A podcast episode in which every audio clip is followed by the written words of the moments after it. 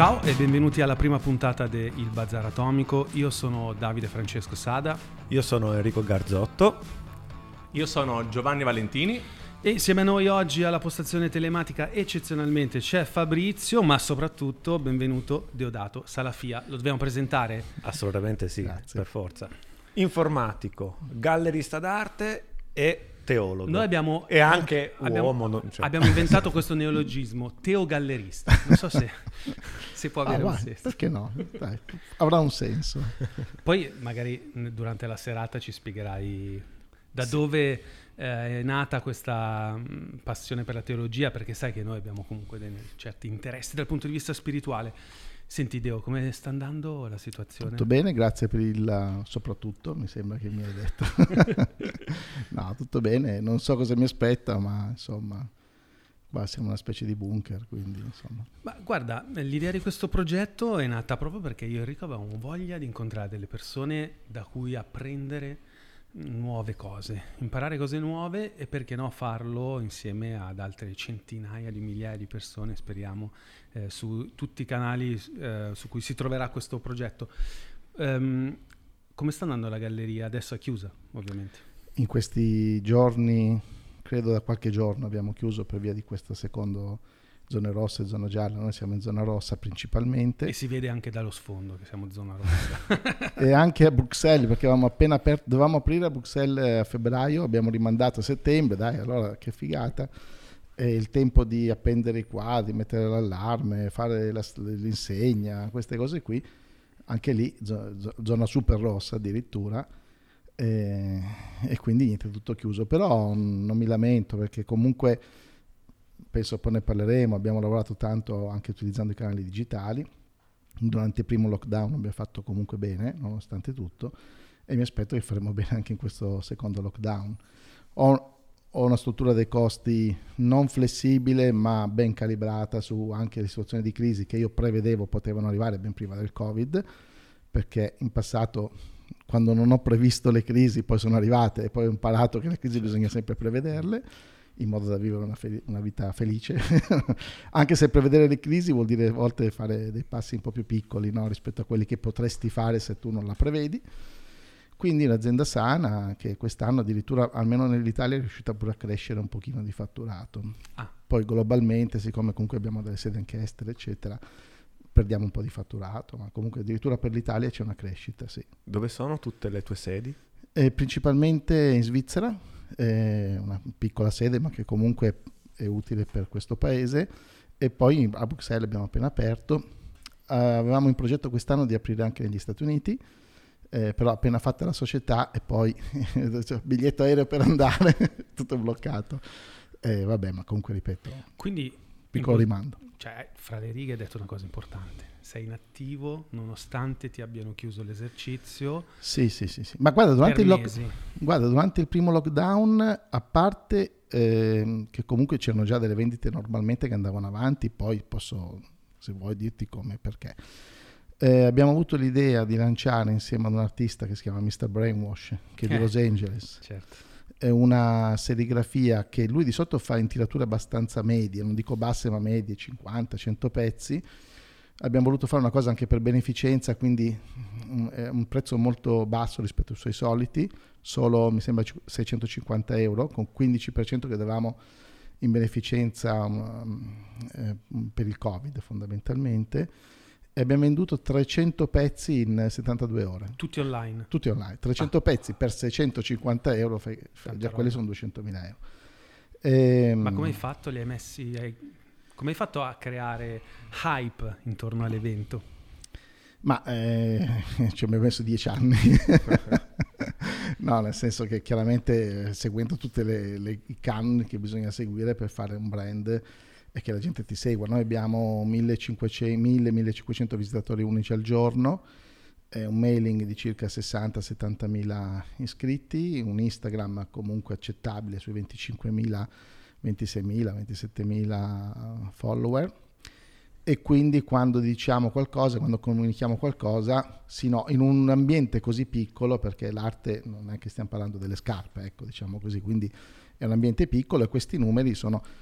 Fate conto che la prima rivista in Italia ha 25.000 abbonati, la prima rivista d'arte in Italia e quindi avere 70.000 follower Tanta roba. Tanta roba, di cui 4.000 hanno strisciato comunque una carta negli ultimi anni, eh, sono dei, bei numeri. 4.000 tu devi vendere 300, insomma non è poi così difficile. Poi c'era questa cosa anche che la serigrafia era molto bella, il prezzo era molto basso, l'artista era molto noto. Una parte, 24.000 euro le abbiamo date in beneficenza, tutto unito. Ma avete questo... creato tipo un click day, un momento in cui... non me lo ricordo. Ed era una serigrafia da investimento. Assolutamente, infatti adesso se c'è ancora qualche pezzo che noi ci siamo ricomprati addirittura, che è in vendita a un prezzo sicuramente più alto e, e, chi l'ha comprata, indubbiamente questo è un pezzo che tra un anno e mezzo varrà 2000 euro tranquillamente, ma io lo, chi, chi ah. l'ha comprata me la riporti che gliela ricompro subito, è normale. No, ah. Sì, sì, sì. Bene, sì, sì. quindi abbiamo detto, teologista, no, teologo, scusate, um, esperto gallerista, esperto informar- informatico, ma mi sembra anche di capire esperto di marketing, perché sì, tutti sì, questi marketing. numeri... Eh, possiamo dirlo, noi ci siamo conosciuti perché... perché? Un, anno fa, un anno fa forse. non lo ricordo. Beh, allora, io sono di Milano. Sì. e eh, frequento il centro di Milano da mm. tanto tempo e tu hai il negozio vicino via Torino, sì. negozio scusa, è una volgarità. Ma, sì, ma no, negozio, ma che volgarità. Spazio, ambiente, e, location. Esatto, e passavo di lì e ovviamente essendo da sempre interessato al mondo dell'arte pur non essendo un esperto, eh, la tua galleria mi ricordava qualcosa di diverso. Cioè aveva un posizionamento innovativo nel mondo dell'arte. È una galleria che sembrava a volte un locale, un luogo dove poteva accadere, potevano accadere delle cose sei riuscito a creare, a smarcarti dagli altri e sappiamo benissimo come hai fatto, ma dopo lo raccontiamo. e um, io ed Enrico avevamo intenzione di aggiungere nostra, nell'altro progetto che abbiamo, Money Surfers, um, un corso dedicato all'investimento. Ecco, mi ricordo, mi avete fatto anche lavorare per questo. Eh, eh ma eh, guarda, ah, Concludere, sì, concluderemo il tutto. sì, sì, no, tutto, Esatto. Sono pronto, eh. sappiate che ho lavorato Cos'è? almeno, ah, almeno 4 ore. Ma veramente, perché avevi già fatto tutto, la scaletta e tutto? Sì, sì, sì, un'ottima scaletta. Un'ottima scaletta. Mi sento una merda. no, ho, fatto mentale, ho fatto una mappa mentale super articolata eh, che nonostante che avessi fatto veramente in mezza giornata l'avevo fatta veramente bene. Comunque si farà e comunque questo diciamo sì, è no, l'esordio, forse inconsciamente ci sentivamo in colpa, in colpa e esatto. l'abbiamo invitato per esatto, primo. Esatto. Comunque la cosa più bella, vado un attimo off topic, oggi quando è arrivato poco fa mi, l'ho salutato e ho detto ciao Deodato, grazie per essere qui e la risposta di Deodato è stata se mi ringrazi tu ho paura, sono io che ti devo ringraziare che mi stai dando visibilità. Di solito quando mi ringraziano vuol dire che c'è un'inculata da qualche parte. Beh, speriamo di no, però comunque insomma ci siamo conosciuti perché avevamo intenzione di aggiungere nel nostro uh, bouquet di corsi di formazione dedicati agli investimenti un corso in investimenti in arte che c'era già ma andava aggiornato. E quindi io ed Enrico abbiamo detto beh il top sarebbe avere Deodato, però non ci cagherà mai Invece ci hai cagato. No, ci siamo trovati insieme alla tua meravigliosa assistente che si chiama responsabile della comunicazione Beatrice. Responsabile comunicazione. no, perché poi se, io ho 22 persone che mi aiutano, tutte donne, tranne mi sembra uno che ha la barba, quindi non credo che sia donna. E quando, e quando, qualcuno le chiama assistenti di solito lei no devo dire è molto umile ricorda- ma gli altri si incavolano ricordatevi sempre che il fondatore di S Lunga ha lasciato un sacco di soldi alla sua assistente che alla fine era eh, diventata si vede che se lo meritava. Esatto perché nascono come assistenti ma tra l'altro hai detto una cosa curiosa si parla tanto di equalità tra di sesso nel posto di lavoro, tu eh, sei, cioè, prendi tutte donne, donne come tutte noi, donne, tra l'altro. Tut, tutte donne, vabbè, devo dire che però non è che sia sessista al contrario, assolutamente. Eh, cioè, c'è un motivo. O no, allora, innanzitutto il primo importante è che siano giovani, non che siano donne. Detto così, okay. ah no. No, no, no, ah, no che sì. siano giovani. Allora, io sono di quelli che dice... No, visto bisog- quello che è successo in questi giorni col fondatore lì di, di facile.it. Ah, ma lui storie malate, mi sembra che malate. usasse anche stupefacenti così esatto, di questo esatto, tipo. Esatto. E quindi lì tutto può succedere perché subentra la chimica e esatto. non sei sì, più tu sì, probabilmente. Il doping del party. Del testosterone. Esatto. No, io sono, mia, il mio punto fermo è che io dico sempre che non bisogna assumere nessuno oltre i 40 anni. Adesso qua qualcuno scriverà. Per fortuna che ho lo social bloccato, se no tutti mi insulteranno. No, no, qua siamo, il bazar atomico ma, è nato per questo, per dire, dire tutto quello che vuoi. Per quale Ce ne motivo? fottiamo del politically correct, vero Esatto. Io dicevo, non bisogna assumere nessuno oltre i 40 anni, adesso sto abbassando 30, la soglia. Vabbè, chi è già dentro può restare, ci mancherebbe. No, perché se tu a uno di oltre i 40 anni gli dici, senti, dobbiamo andare a destra, quello comincia a dirti a destra, ma sei sicuro? Guarda che io però una volta ho provato ad andare a sinistra ed è successo, su sinistra succede questo, ma senti me, allora devi iniziare a discutere se andare a destra, nel frattempo il treno è passato, no? Invece a un giovane gli dici, senti, dobbiamo andare a destra, e quello dice, ah sì, subito. Poi è giusto o sbagliato, lo impariamo assieme sostanzialmente. Quindi, a parte che siamo giovani. Poi, nel mondo del settore dell'arte, per sfortuna eh, degli studenti, per fortuna mia, c'è un'offerta di eh, candidati, di studenti, di laureati ot- ottimi, con ottime università, con ottimi risultati, eccetera. Sono per lo più donne, ecco, forse questo. Poi loro, le donne, dicono che sono più brave degli uomini. Alla fine mi stanno anche convincendo. Io non sono sicuro ancora, però, su questa cosa. Secondo me, come al solito, funziona un, un giusto cocktail. Te lo Sì. diciamo che, che anche noi, se vuoi, possiamo fare anche la gara che ce l'ha più lungo. Quanti dipendenti abbiamo? Lui ha detto 20, noi? E, allora, dipendenti assunti credo che siamo in 12, però se mettiamo tutti i collaboratori No, io ho messo a tempo pieno, allora collaboratori a tempo pieno arriviamo a 25 forse. Sì, sì. Eh, Quindi ce l'abbiamo sì, più noi. No, a parte Però stupidata. credo che l'80% sono donne. Sì, noi siamo partiti veramente con uh, una stragrande maggioranza di donne senza volerlo fare, perché proprio durante i colloqui eh, era evidente che vinceva sempre eh, quella di sesso femminile.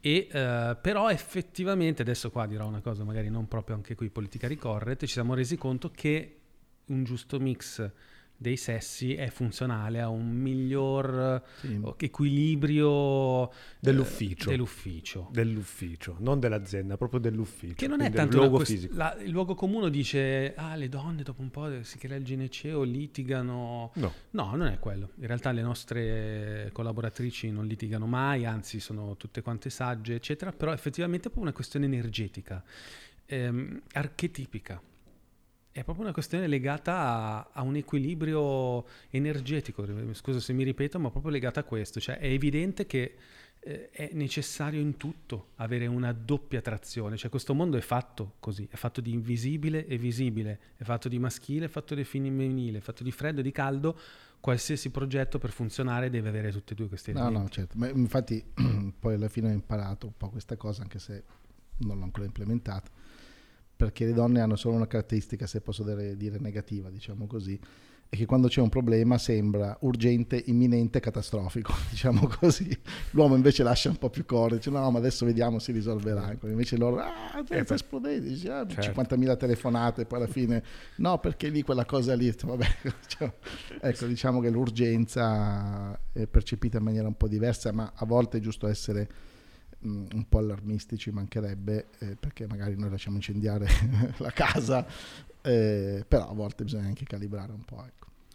Senti, ti posso leggere una frase che ho letto, bellissima, volevo sapere cosa ne pensavi. Devo trovarla, ho bevuto lo champagne prima di, della trasmissione, ce la posso fare.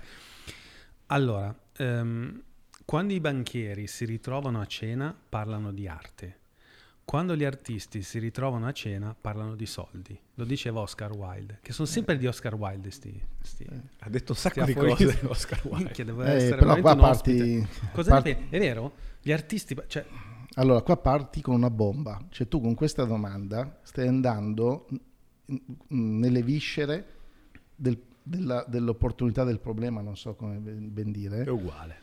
È è uguale, è uguale, infatti, per questo non lo so dire. E, e per rispondere compiutamente a questa domanda eh, bisogna essere maledettamente politically incorrect e, mm, e- e ci vorrebbe anche il suo tempo per certi versi. ma adesso lo affrontiamo tutto. Facciamolo, Io so facciamo. tutto, ho letto il tuo libro che tra l'altro Io tra l'altro non presento. parlo di questa tematica sul libro, non so dove... Eh, eh, un po' cioè, sì. complimenti per la frase perché... Sì, mh, non l'ho citata io certamente. No, sai come ti quindi- trovo il collegamento? Ce l'ho, un altro appunto, Eh. ho studiato di tutto. Madonna. C'è scritto tra le righe, no, non c'è scritto tra le Sì, righe, sì, c'è no, proprio ma è scritto proprio in maniera fondamentale. diversa. Cioè, pratica- Certo. no, praticamente quando tu parli del fatto che, questo mi ha colpito molto, da ex eh, wannabe artista nella musica e nel cinema, e quando tu dici oggi per essere artisti bisogna avere un sacco di soldi da investire, e nel tuo campo specifico, quindi arte, fotografia, scultura, Certo. È finita l'era degli artisti bohemian, è finita l'era degli artisti self-made e quindi, tra l'altro, sono tutte cose che io condivido al 100%, eh, quindi faccio finta di fare la domanda.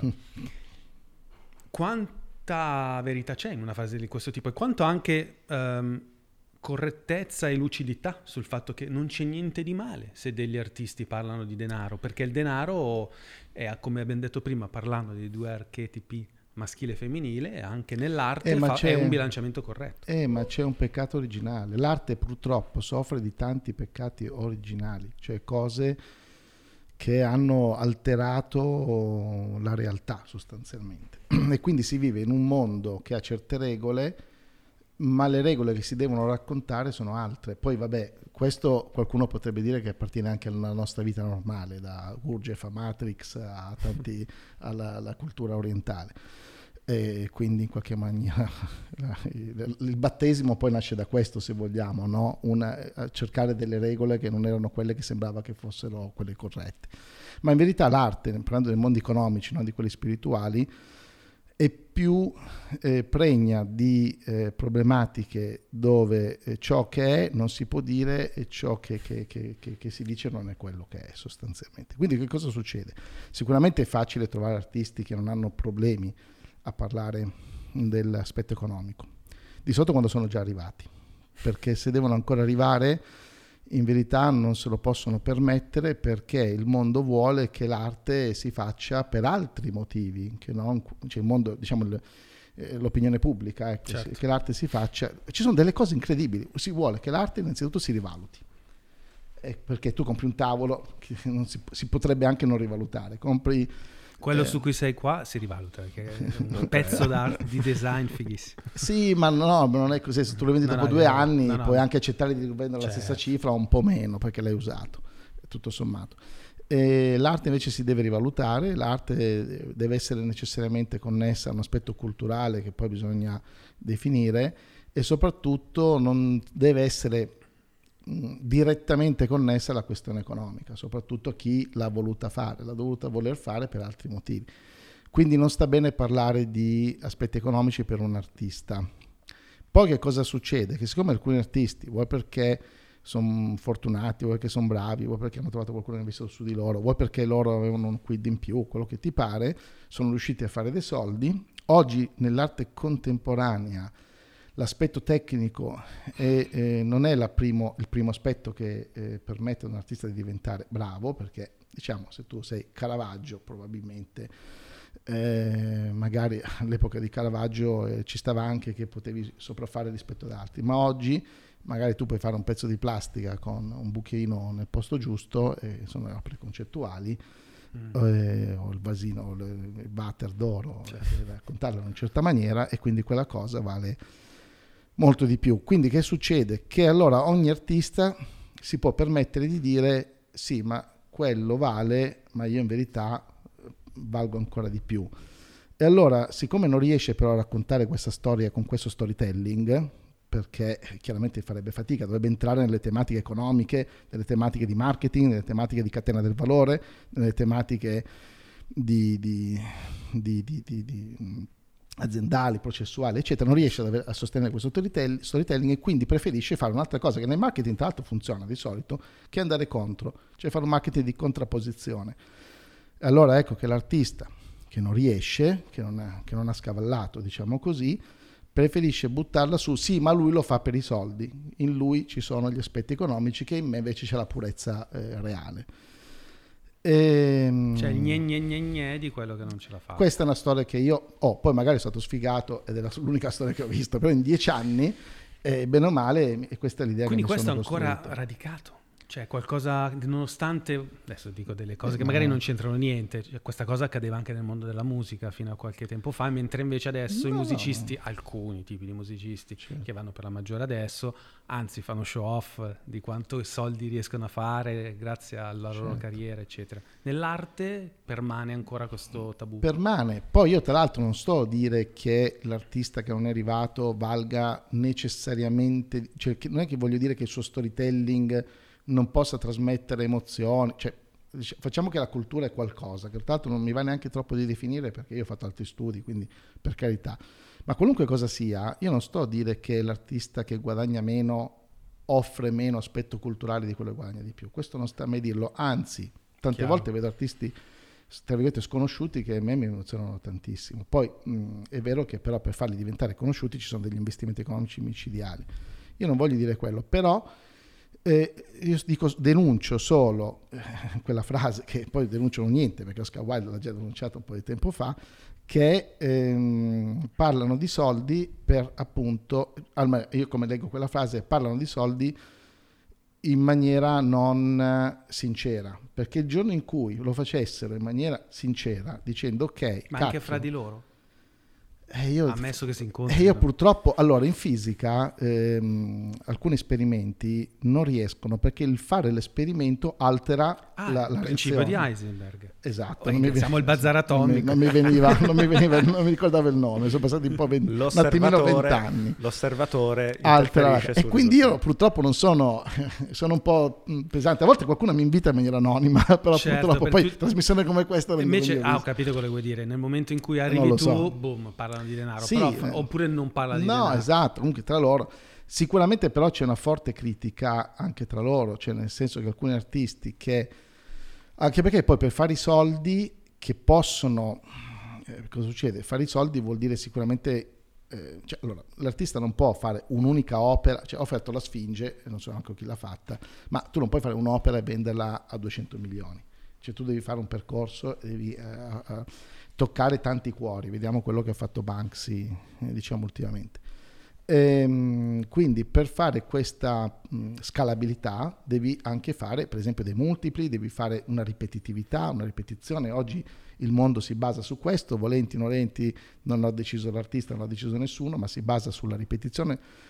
Eh, tra l'altro questa cosa era stata ampiamente discussa filosoficamente nell'ambito dell'arte già agli inizi del Novecento, quando è nata la fotografia, già Certo. si sono posti queste problematiche. Peccato che a distanza di cent'anni ancora questo concetto Non è non è entrato. entrato. E tant'è vero che questo tra l'altro ha, ha creato anche dei problemi alla fotografia che è molto in ritardo rispetto alla sua qualità ehm, di entrare, cioè entrate nel mondo dell'arte sicuramente, ma probabilmente ancora il grosso deve, deve ancora esprimerlo. Ah sì, eh, pensi? Noi abbiamo Eh, un sì. amico che fa le foto erotiche. E anche 3D anche 3D. tra l'altro. che Ci sta la- doveva essere qua Doveva ma essere sarà qua. la- magari la prossima Magari la volta. prossima volta. E lui usa Patreon nella fotografia. Non so se lo conosci, è un sito dove... mm, ai tuoi follower e i follower ti danno qualche euro, Ah. 10, 20, 30 mensilmente per vedere tutto quello che fai, che Ah, ok. può essere qualsiasi cosa, dalle foto Ok, a sì. tante altre cose. Un E praticamente è, un- abbonamento. è una piattaforma per makers. che Oggi fa Mm. No, perché figo. c'è anche una per ragazzine, si chiama OnlyFan, che fa robe simili, non so se la conoscete. Sì, quella mi sa fanno- Quella me la No, passi dopo. la- Quella questa mi sa che- Loro si fa- ti fanno vedere, basta, io lo dico perché comunque l'ho saputo, non perché... Certo, tuo cugino. Ma no, cioè Patreon praticamente si ti dà una piattaforma per eh, gestire i pagamenti e tu hai al tuo- all'interno un wall eh, dove puoi dare in abbonamento i tuoi contenuti esclusivi. esclusivi e si prendono qualcosa che oscilla, adesso la dico male, magari Fabri se vuoi dare un occhio da qualche parte, mi sembra che arrivi fino all'8% massimo. E sostanzialmente eh, tu sei uno che si occupa di tutto, anche noi che facciamo corsi, volendo potremmo mettere Esatto. tutti i corsi su Patreon e fa- pa- pagare un abbonamento, una subscription. E ci sono tanti fotografi, non solo erotici, che ehm, pubblicano le foto lì e cercano di monetizzare la loro arte in maniera indipendente. Loro spingono molto no, a Patreon questo, il fatto di non avere un intermediario, in il caso potresti essere tu da gallerista, ma anche un manager eh, e essere totalmente indipendente. Io so cosa c'è nella tua testa mentre, mentre lo dico, nel senso perché ho letto il tuo libro, so come la pensi, però te lo chiedo. Che una, una- una- non c'è niente nello schermo, è normale. sì, lo possiamo vedere nello schermo volendo. Eh, ha senso una struttura di questo tipo? Cioè basta, basta mettere online le mie foto e dire ragazzi io sono qua, costano 10 euro al mese, eh, metto una foto, eccolo qua, vedi, ci sono Ok, tre, tre subscription, 5%, 8%, 12%, con Bello. 12% hai anche un manager personale che ti aiuta a gestire le tue cose e basta, insomma. Lo usano anche molti podcaster, tra l'altro. L'idea è figa, però mi domando, nel campo dell'arte, perché vedo che ne- nell'arte fisica non si può fare, ma nelle foto vedo che Allora, intanto, magari non sono foto d'arte. eh, poi. no, allora, intanto devo sfatare una questione. Non esiste il mondo dell'arte. Il mondo dell'arte è un'altra cacata che si è inventato qualcuno che era nel mondo dell'arte per, di- per dire il mio mondo è diverso da quello degli altri. Esiste il mondo economico, esiste il mondo della filantropia, esiste il mondo del divertimento, esiste mondo, il mondo sensoriale, esiste il mondo di prendersi a cazzotti, ma il mondo dell'arte, se lo definiamo come perimetro economico va bene, ma se lo definiamo come un perimetro economico che ha caratteristiche diverse dagli altri, dagli altri settori, io non credo a questa eh, cosa, anche se chiaramente so, mi assumo le responsabilità e so perfettamente che sto dicendo una cosa che potrebbe sembrare un'eresia ai- ai- alle orecchie dei più che sono in questo eh, settore. Il mondo dell'arte fisico, diciamo i beni fisici dell'arte sono i primi che scompariranno. Scompariranno prima le opere d'arte delle scarpe, perché eh, bene o male continuiamo a camminare e le scarpe ci serviranno, speriamo. E inve- anche magari sui tapirulano, non lo so, ma ci serviranno. Invece i quadri fisici non avranno alcun bisogno di esistere. Ma questa cosa qua è facilissima da comprendere se vi dico due elementi. Uno, abbiamo appena detto che l'aspetto concettuale supera quello fisico, Certo. fondamentalmente. Due, le nostre case diventano sempre più tecnologiche, ancora è presto, ma tra qualche anno i wall delle pareti saranno fondamentalmente dei LED e questo ci offrirà delle opportunità pazzesche perché noi potremo avere delle esperienze culturali, Aia. culturali che saranno una figata paurosa. Con un telecomando la mia stanza diventa quella di Van Gogh, ma non col quadro de- della minchia fritta appeso che vendo io, tra l'altro. Lì c'è 70-100 che poi devi spostare pure storto, con la cornice di legno chiara, scura. No, cioè io sono dentro l'esperienza di Van Gogh, ma anche i, i musei già si stanno Eh, arrivando. infatti. no? Piuttosto sono dentro l'esperienza di Banksy, piuttosto sono dentro l'esperienza dell'artista emergente. Quindi l'opera d'arte fisica andrà a scomparire, eh, questo non lo vedo una minaccia per chi vuole investire, Esatto. perché se no lo, cavolo che lo direi questa cosa qua se non fosse così. No, semplicemente esistono le auto d'epoca, esistono gli orologi d'epoca, esistono cioè, tantissime cose, sono Che tra l'altro fantastiche. spaccano. Eh, Gli Spaccano. alternative asset dal 2018 in poi, del 2008 in poi, Allora, sono diventati un se master. io ho un Banksy quadro fisico e eh, già oggi grazie ai telefonini che la gente ce l'ha come sottofondo come sfondo eh, diciamo che il quadro fisico già oggi vale molto di più grazie al telefonino perché uno certo. può vantarsi di averlo davvero figuriamoci quando quell'esperienza sarà, visi- sarà con un telecomando fruibile da, una- da tutte le case siamo mettiamo 7 miliardi di persone probabilmente ci saranno 6 miliardi di case perché c'è chi non ne ha ma c'è chi ne ha due o tre e, e quindi probabilmente eh, i Banksy guadagnerà o lui o i suoi eredi guadagneranno eh, molti più soldi e avranno più soldi da investire nella, propria, nella sua immagine e chi ha davvero il quadro preso quando lui era vivo eh, o comunque quando lui ha esordito quel quadro avrà, varrà un, un- un botto, un Certo. botto. Quindi tu hai la, la tua stanza, la sala con i LED e poi magari o nel cavò o nella stanza giusta hai il quadro vero. Però quindi la- l'arte fisica indubbiamente dovrà essere sostituita. A quel punto, tornando alla tua domanda rispetto alla piattaforma, gli artisti potranno, intanto, innanzitutto mi sembra una bella cosa perché è democratica e tutti possono almeno evitare Mi di piace di frignare. questa cosa, perché tu sei sempre positivo riguardo alle novità. Ma non è che io sono positivo, C'è anche tipo- evito di essere sfigato. Cioè, ecco, se- diciamo esatto. E re- sei realista, c'è un Cioè, cambiamento. Tra l'altro, Cioè, sei ti- una cosa che ti invidio molto questa. Cioè, comunque, questa potrebbe essere un tuo competitor. Perché tu dici, vabbè, io non ho più bisogno del gallerista, io me li metto online su Patreon, mi Sì, faccio su. No, ma il gallerista diventa un'altra cosa che adesso ti dico. Allora, eh, stavo facendo, sta un po' lunga, ma perché per Guarda, abbiamo tasti- tutto il fottuto tempo che vogliamo. Questa cosa c'è qui il whisky, i sigari, è solo l'inizio. Eh, no, dicevo quindi mh, che è giusto che le piattaforme fa- facciano questo, tra l'altro vanno a, co- a coprire un, un- un buco che appunto si- il sistema dell'arte non si poteva permettere in quanto sistema Certo. di, di fare. Ehm, che cosa succede? Che a quel punto l'offerta mh, diventa un po' più orizzontale, più, più democratica vuol dire anche più orizzontale, no? Quindi, però a quel punto non- tu non puoi neanche permettere, cioè lo puoi permettere succede- ed è giusto che venga così, però mh, non tutti hanno voglia di navigare su decine di migliaia di artisti per farsi la loro selezione, montarsela per la serata che hanno l'amica o l'amico giusto, oppure per la serata che hanno la festa di Natale, Eh, eh, come le, play- le- le playlist. Esatto, no? Diventi chi se fa. DJ. Cioè, di- Allora servono i div- DJ, Esatto. servono i DJ, se- che si chiama nel mondo dell'arte si chiamerebbe curatore. Uso il condizionale perché poi curatore nel mondo dell'arte di fatti in maniera eh, che non so perché è finito per essere una figura sfigata. In verità non dovrebbe essere così, dovrebbe essere la figura più importante del sistema. Poi è sfigata perché poi se volete vi spiego perché anche qui politica all'incore. Cioè domani mi incendiano la, la Vai, vai, no, è nato Tanto è apposta. chiuso, Questo è programma No, è nato io confido, apposta. io confido che non venga pubblicato domani così ho il tempo di metterlo in feriato. Bravo, bravo, è così che dico.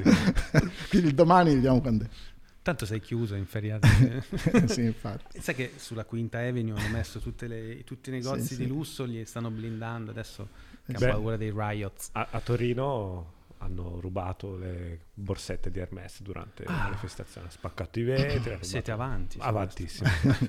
Quindi spero non ti succeda questa cosa. Siamo assicurati, Ok. penso adesso domani controllo la, la polizza.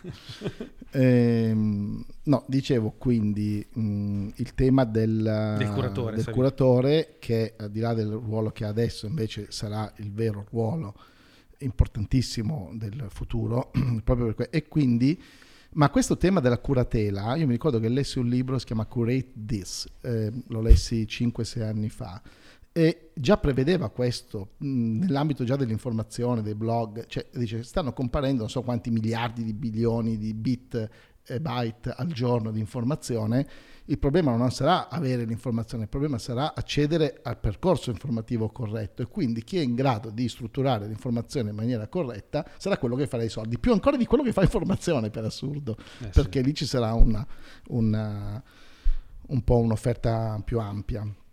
Quindi cambia la figura, ecco, non è fare il gallerista, fare il curatore, ma io forse sarò magari già in pensione, chi lo sa, oppure magari diventerò DJ dell'arte. C'è una delle domande che mi era appuntato che si connette a quello che hai detto. Oggi un gallerista, lo dico da ignorante, eh, ammetto, non sono del campo, ha nelle sue strategie la necessità di posizionarsi su un determinato stile artistico, corrente artistica o è una cagata? Cioè nel senso io so che Deodato è conosciuto, la butto lì, è conosciuto per la pop e per la street, non andrò mai a cercare una corrente diversa. Cioè è così o se non è così, secondo te si sta andando in quella direzione o no?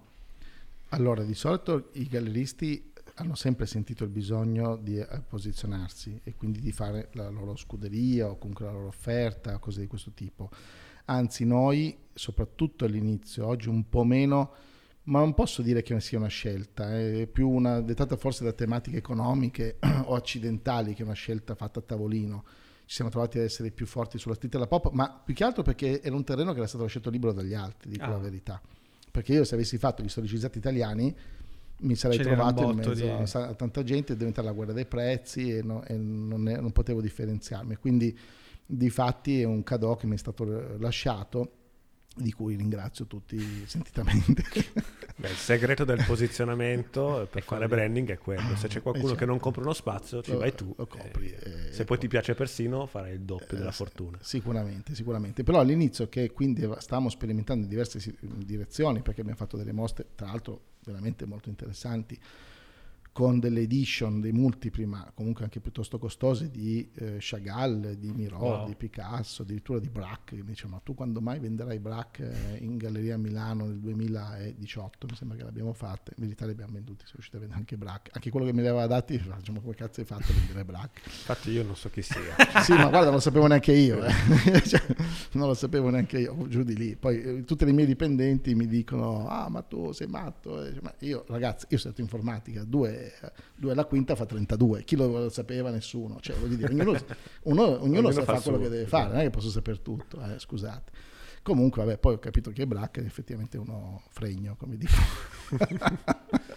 come dicono a Roma. Pregno Detto- e fregno. Eh, beh, abbi- abbiamo sentito un sacco di cose interessanti. Sì, Innanzitutto no. abbiamo capito che 2 alla quinta fa 32. Che 2 alla quinta fa 32, roba che io non avrei saputo calcolare neanche con la calcolatrice, non so come si fa l'elevazione a potenza. E... Dov'è? C'è il bottone? Boh, sai che... Eh, vedi? No, c'è, il problema è che non lo Ma non oramai tu lo chiedi ad Alexa, perché tu fai, Io- lo sai io che lui fa tutto con Alexa. Io faccio con Alexa. sì, Fa anche- ti- Anche l'amore. Esatto. Alexa facciamo. E tra l'altro occhio che parte, poi non c'è Esatto. qua, no. Devi sempre stare attenta. Se hai qualcuno che si chiama Alexa per telefono, e fottuto. lei inizia a partire. Come dice, Siri in macchina, che non puoi dire cose con la S. Sì, ma Siri è scarsissima rispetto a Alexa. Certo. Lasciamo le intelligenze artificiali e non le voglio lasciare. Allora, voglio riassumere perché abbiamo detto un sacco di cose interessanti. Innanzitutto, il mondo dell'arte è un mondo, è anche un mondo economico. Met- Metto un anche. No, è un mondo economico. Quindi, È solo un mondo economico, perché quell'arte di cui non è un mondo economico non se ne parlerebbe, non se ne parla. Quanti Esatto. mondi ci sono di cui non si parla? Quello degli, degli scalafaggi con le ali rosse. Perché non se ne parla? Perché non è un mondo economico, se no se ne parlerebbe come. esatto, vige quindi la regola della domanda e dell'offerta. E a volte la domanda si deve stimolare facendo vedere che c'è l'offerta giusta e propagando. Perché tu dici spesso multipli, magari gli ascoltatori non Esatto, sanno cos'è cosa un sono. Che io ho letto il multipli. tuo libro Perché è già la seconda volta che lo dico perché voglio farvi vedere che sono secchino. dalla, dalla Io lo 2 so. alla, alla quinta, quarta che lo dici. dalla 2 alla quinta i multipli sembrano di non una roba matematica. Comunque Che scrivi cos'è? bene di brutto, ma perché non ne fai? Di che, di che anno è questo? Ho scritto que- 2017 fine 2017. Ah beh, fresco. Eh, veramente basta. l'ho scritto in un hotel di Cancun dove venivano a pulirmi anche gli occhiali, No, quindi ero nella situazione proprio ideale. Diciamo. Hai un- tone of voice, come si dice oggi, davvero, mm, cioè, come dire, penetrante, nel senso che schietto. parli d'arte, lo fai in maniera seduttiva, dando contenuto però, perché effettivamente poi ci sono i contenuti e riesci a essere misterioso, perché poi delle volte Sì, lasci, lasci delle... Sì, ve lo delle- dico dopo. Esatto, delle Posso- parentesi. Sì, posso dire una cosa, è un libro basato tutto sul deposizionamento mentale del- di quello che ha in mente la gente. Certo, Quindi tu pensi che questo sia così, certo. non è così. Pensi che Gallerissimo sia così, non è così. E questa cosa ovviamente tiene incollato al lettore perché dice, mi ha smontato Ah, tutto quello che, che ne stiamo pensavo." parlando. No, Le tue... Giovanni, se mi metti in camera, ci sono? Sì. Ricordi se 30% delle inquadrature ci devo essere io, no scherzo. Ci Allora, sei, ci sei, anche le- 40. Ok, grazie. Le tue prime 5 opere d'arte contemporanea by Deodato Sala- Salafia Salafia, giusto? Salafia. Salafia. Ah, abbiamo sempre sbagliato. Allora, ok. Un manuale che ti supporta per non sbagliare, per divertirti e per avviarti a diventare un esperto collezionista. Fondatore c'è Deodato.com. Quindi multipli, spiegaci cosa sono Allora, eh, e a cosa servono, cioè, perché si fanno. Mm, Guarda, ehm, penso si fanno allora. Gli esperti mi sembra dicono che forse Okusai fu uno dei primi, però non voglio andare così indietro. Io eh, vado indietro fino al punto in cui eh, le cose che ho offerto io, quindi Picasso, Chagall e Miro, ho fatto prima degli esempi. Ehm, queste- questi artisti facevano opere chiaramente già allora, so- Picasso in particolare, erano molto noti, costavano anche già tanto. A un certo punto loro si innamorarono anche di tecniche di stampa piuttosto articolate, non, non facilissime all'epoca, oggi sono un po' più facili grazie alla tecnologia. E quindi cominciarono a alcuni soggetti a svilupparli in maniera multipla, cioè quindi di quel soggetto ne vado a sviluppare so, 25 pezzi, giusto per dire tutti uguali. Sono fot- delle fotocopie. Eh, diciamo Un po' riduttivo. volgarmente, eh. Sono delle bellissime fotocopie, bellissime fotocopie.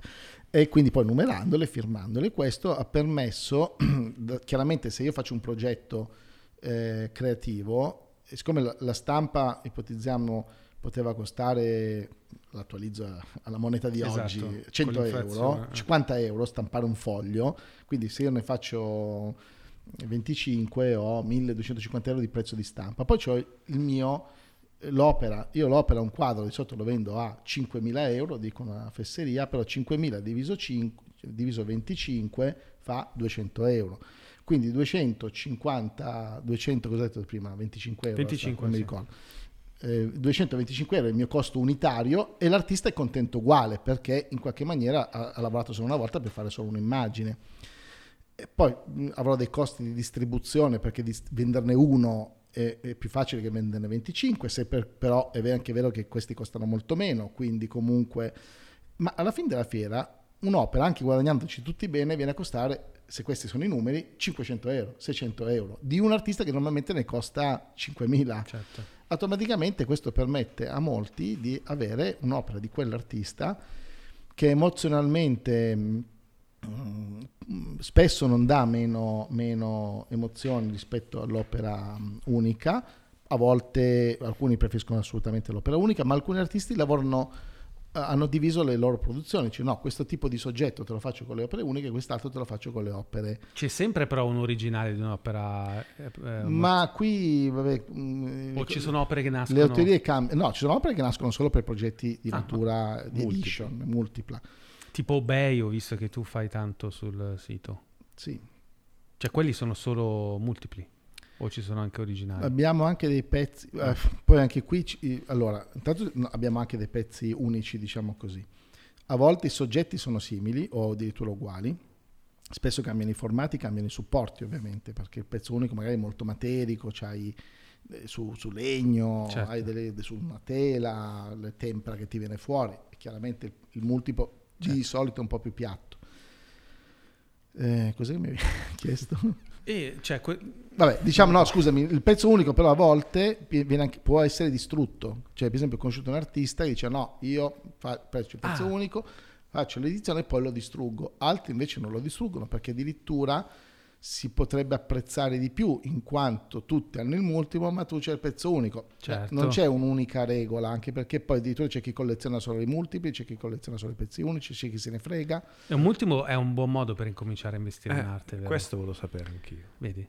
E una- il, Dipende. papà, il papà di una mia amica mi insegnò che piuttosto che niente meglio piuttosto Ah, e questo piace. vale come, come base Si no? può dire anche in dialetto. Tra l'altro. I milanesi. sì. questo vale come base E quindi ehm, laddove uno avesse il dubbio come tu hai avuto se il multiplo è o non è un investimento lo è per due motivi primo perché comunque i multipli sono un mercato e quindi Ok. in quanto tale eh, vige le stesse Mm. regole. È chiaro che tu di norma, Banksy a parte, non puoi pretendere di comprare un multiplo a 500 euro e rivenderlo a 500.000 pound, cosa che è successa per Banksy. Tipo? Che, che opera era? Eh, ma non so, la Balloon Girl, ma per Ah, dire... Girl, Guarda, certo. noi abbiamo venduto opere non firmate che io stesso avevamo il dubbio, ma varrà poi un domani un'opera non firmata, un'opera non Però firmata autenticata. autenticata assolutamente, Da chi? non firmata da Pest Control che è la sua, Eh.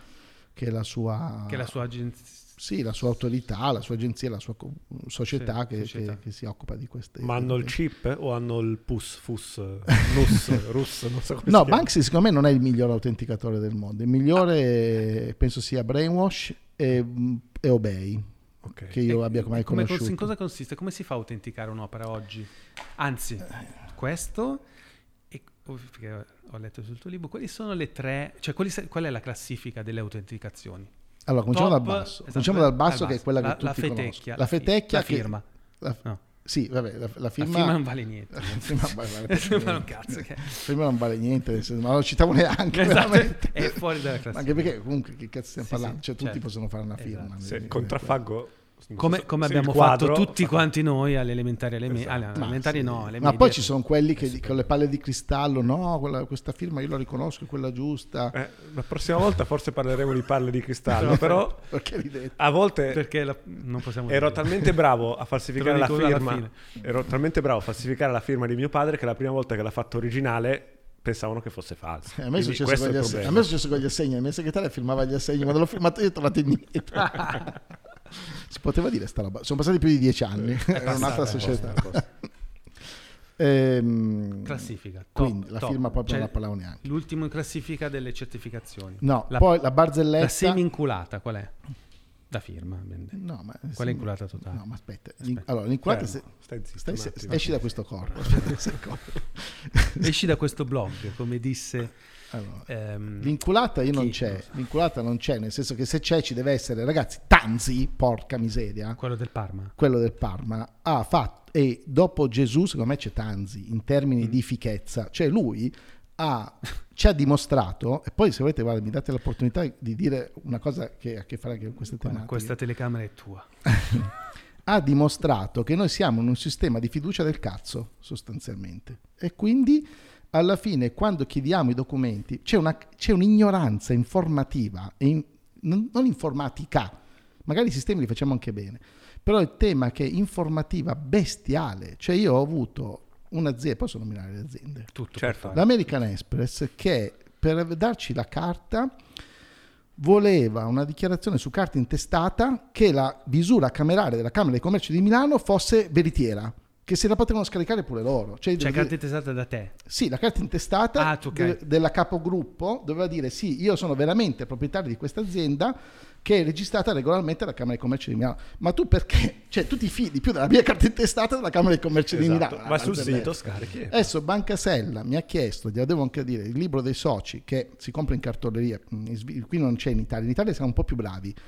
In Italia siamo un po' più bravi come pubblica amministrazione rispetto all'estero a salvaguardare i terzi, perché siamo più furbi, più ladri e quindi ci siamo Bravo, organizzati meglio. È per quello che non abbiamo avuto All'estero, tocchiamoci tutte. all'estero i libri soci, parlo della Svizzera, del Belgio, degli Stati Uniti, eh, dell'Asia, il libro soci lo compri in cartoleria, lo riempi, dici, questi sono gli azionisti, lo firmi, lo timbri. Ehm, siccome la nostra capogruppo è svizzera, eh, allora Banca Sella dice no, tu mi devi dare il libro soci, però lo devi rifirmare oggi e mandarmi la fotocopia rifirmata oggi, eh, con la data di oggi.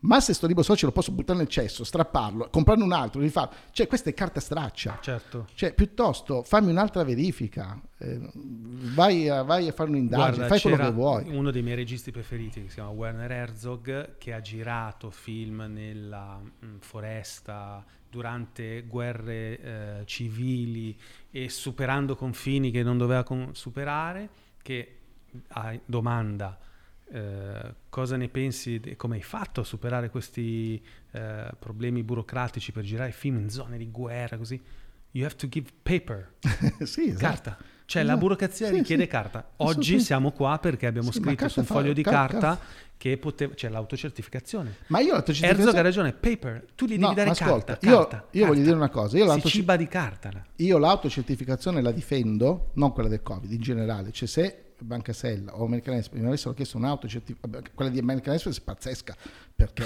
c'è la Camera di Commercio, porca Sì, miseria. è stata anche fatta un po' apposta, no? Banca ente invece terzo. avrebbe dovuto dirmi mi dia un'autodichiarazione che effettivamente lei è il, il beneficiario ultimo. E va bene, questa è- perché l'autocertificazione la giustifico anche se è falsificabile? Perché l'autocertificazione ti dà una rilevanza penale se fai una certificazione Certo. falsa e ti dà una ri- rilevanza di natura anche etica e morale. È Cioè, bella, è un bel messaggio. è un bel messaggio, tu mi autocertifichi, tu ti sei responsabilizzato, poi è chiaro, ci dovrebbe essere un ente che raccoglie le autocertificazioni false e poi, lì- e poi da quello non lo devi più prendere a quel Esatto. punto lì. Io farei una cosa di questo tipo.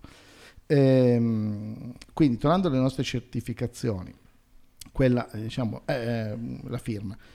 Ah, ti ho detto, quella di Bremuce e quelle di eBay sono le più potenti, ma adesso poi ti spiego anche perché dico questa cosa. La, la feteccia dopo la firma è l'autentica su foto. Tutti vogliono l'autentica. Cioè la foto. foto dell'autore col quadro in mano. No, No, l'autentica del non so un cazzo. quella ancora ancora potrebbe valere qualcosa. no?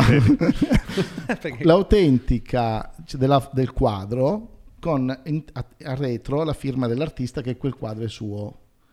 Vabbè, eh, voi infatti siete un po' informatici della media delle persone perché già capite che se il quadro è falso, chi ha Certo. falsificato il quadro falsifica anche la cosa. Esatto. Però sta cosa autentica su foto è la cosa che È uno standard italiano forse. è uno stand, ma mm, no, comunque, no. devo dire che su questo non siamo più scemi degli altri. È Ok. proprio- Deriva dal passato. Una volta una la foto scemenza. era difficile da Certo. falsificare, Ma adesso qui manca, io adesso il passato non, c'era- non c'ero, c'ero fino a un certo punto.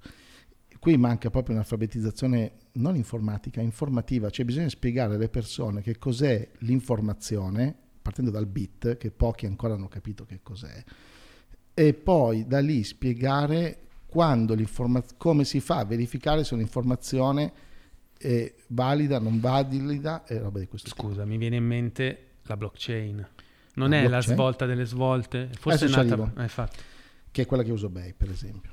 Ehm, Quindi diciamo, l'autentica su foto appunto è la feteccia. Già quando c'è la foto dell'artista, infatti io lo dico, forse anche nel libro, piuttosto fatevi fare se è vivo la foto col quadro, dell'artista, perché già quello puoi falsificare anche quello, ovviamente tutto è falsificabile, quasi tutto è falsificabile, dipende a che costo, però già lì gli impone un costo superiore, deve usare Photoshop, deve usare la carta, eh, invecchiarla, eccetera, eccetera, deve pigliare la foto dell'artista o, lui che ci assomiglia, qualcuno l'ha fatto con l'artista finto, Tipo? sai? Eh, non posso nominarlo perché qui rischierei qualche denuncia. C'è un sosia tipo. Il Sosia, sì, l'artista O, o- o- la ceramica, come... Ah, il genio italiano. Noi siamo tra i migliori falsificatori, siamo famosi in Europa. Ma poi sì. digitalmente ormai fa- rifanno i film Ah, certo. con il viso di qualcun altro, Ma figurati una foto. Non ha cioè. più senso. Eh sì, sì, adesso anche la voce, l'intelligenza, Sì? l'intelligenza artificiale ti riproduce anche la voce e, e ti- Deepfake. e tu chiami, chiami la segretaria con la voce giusta e gli fai fare bonifico alla persona che vuoi.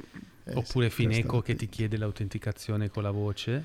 Quando telefoni al servizio clienti devi dire eh, sono Fineco, questa è la mia banca, una roba del genere e ti sblocca però. E il problema è che questo permette il man in the middle, cioè uno fake potrebbe chiamare Fineco, in tempo reale chiamare te, Con ascolta la domanda. puntata. No, no, no, no. Ah. Cioè, vabbè, se tu chiami, cioè, mh, in qualche maniera sono sempre cose, poi Fineco sicuramente ne sa di sistemi informativi molto meglio di tanti altri, eh, non voglio assolutamente, quelli che ho nominato prima sono esperienze concrete, Fineco sono, ho anche un, un- un piccolo conto e, e non, non ho avuto esperienze negative per ora. Però sì, non ci si può più fidare neanche della voce purtroppo. Forse ancora dell'impronta digitale, ma non so fino a quando. Mm, mm, mm.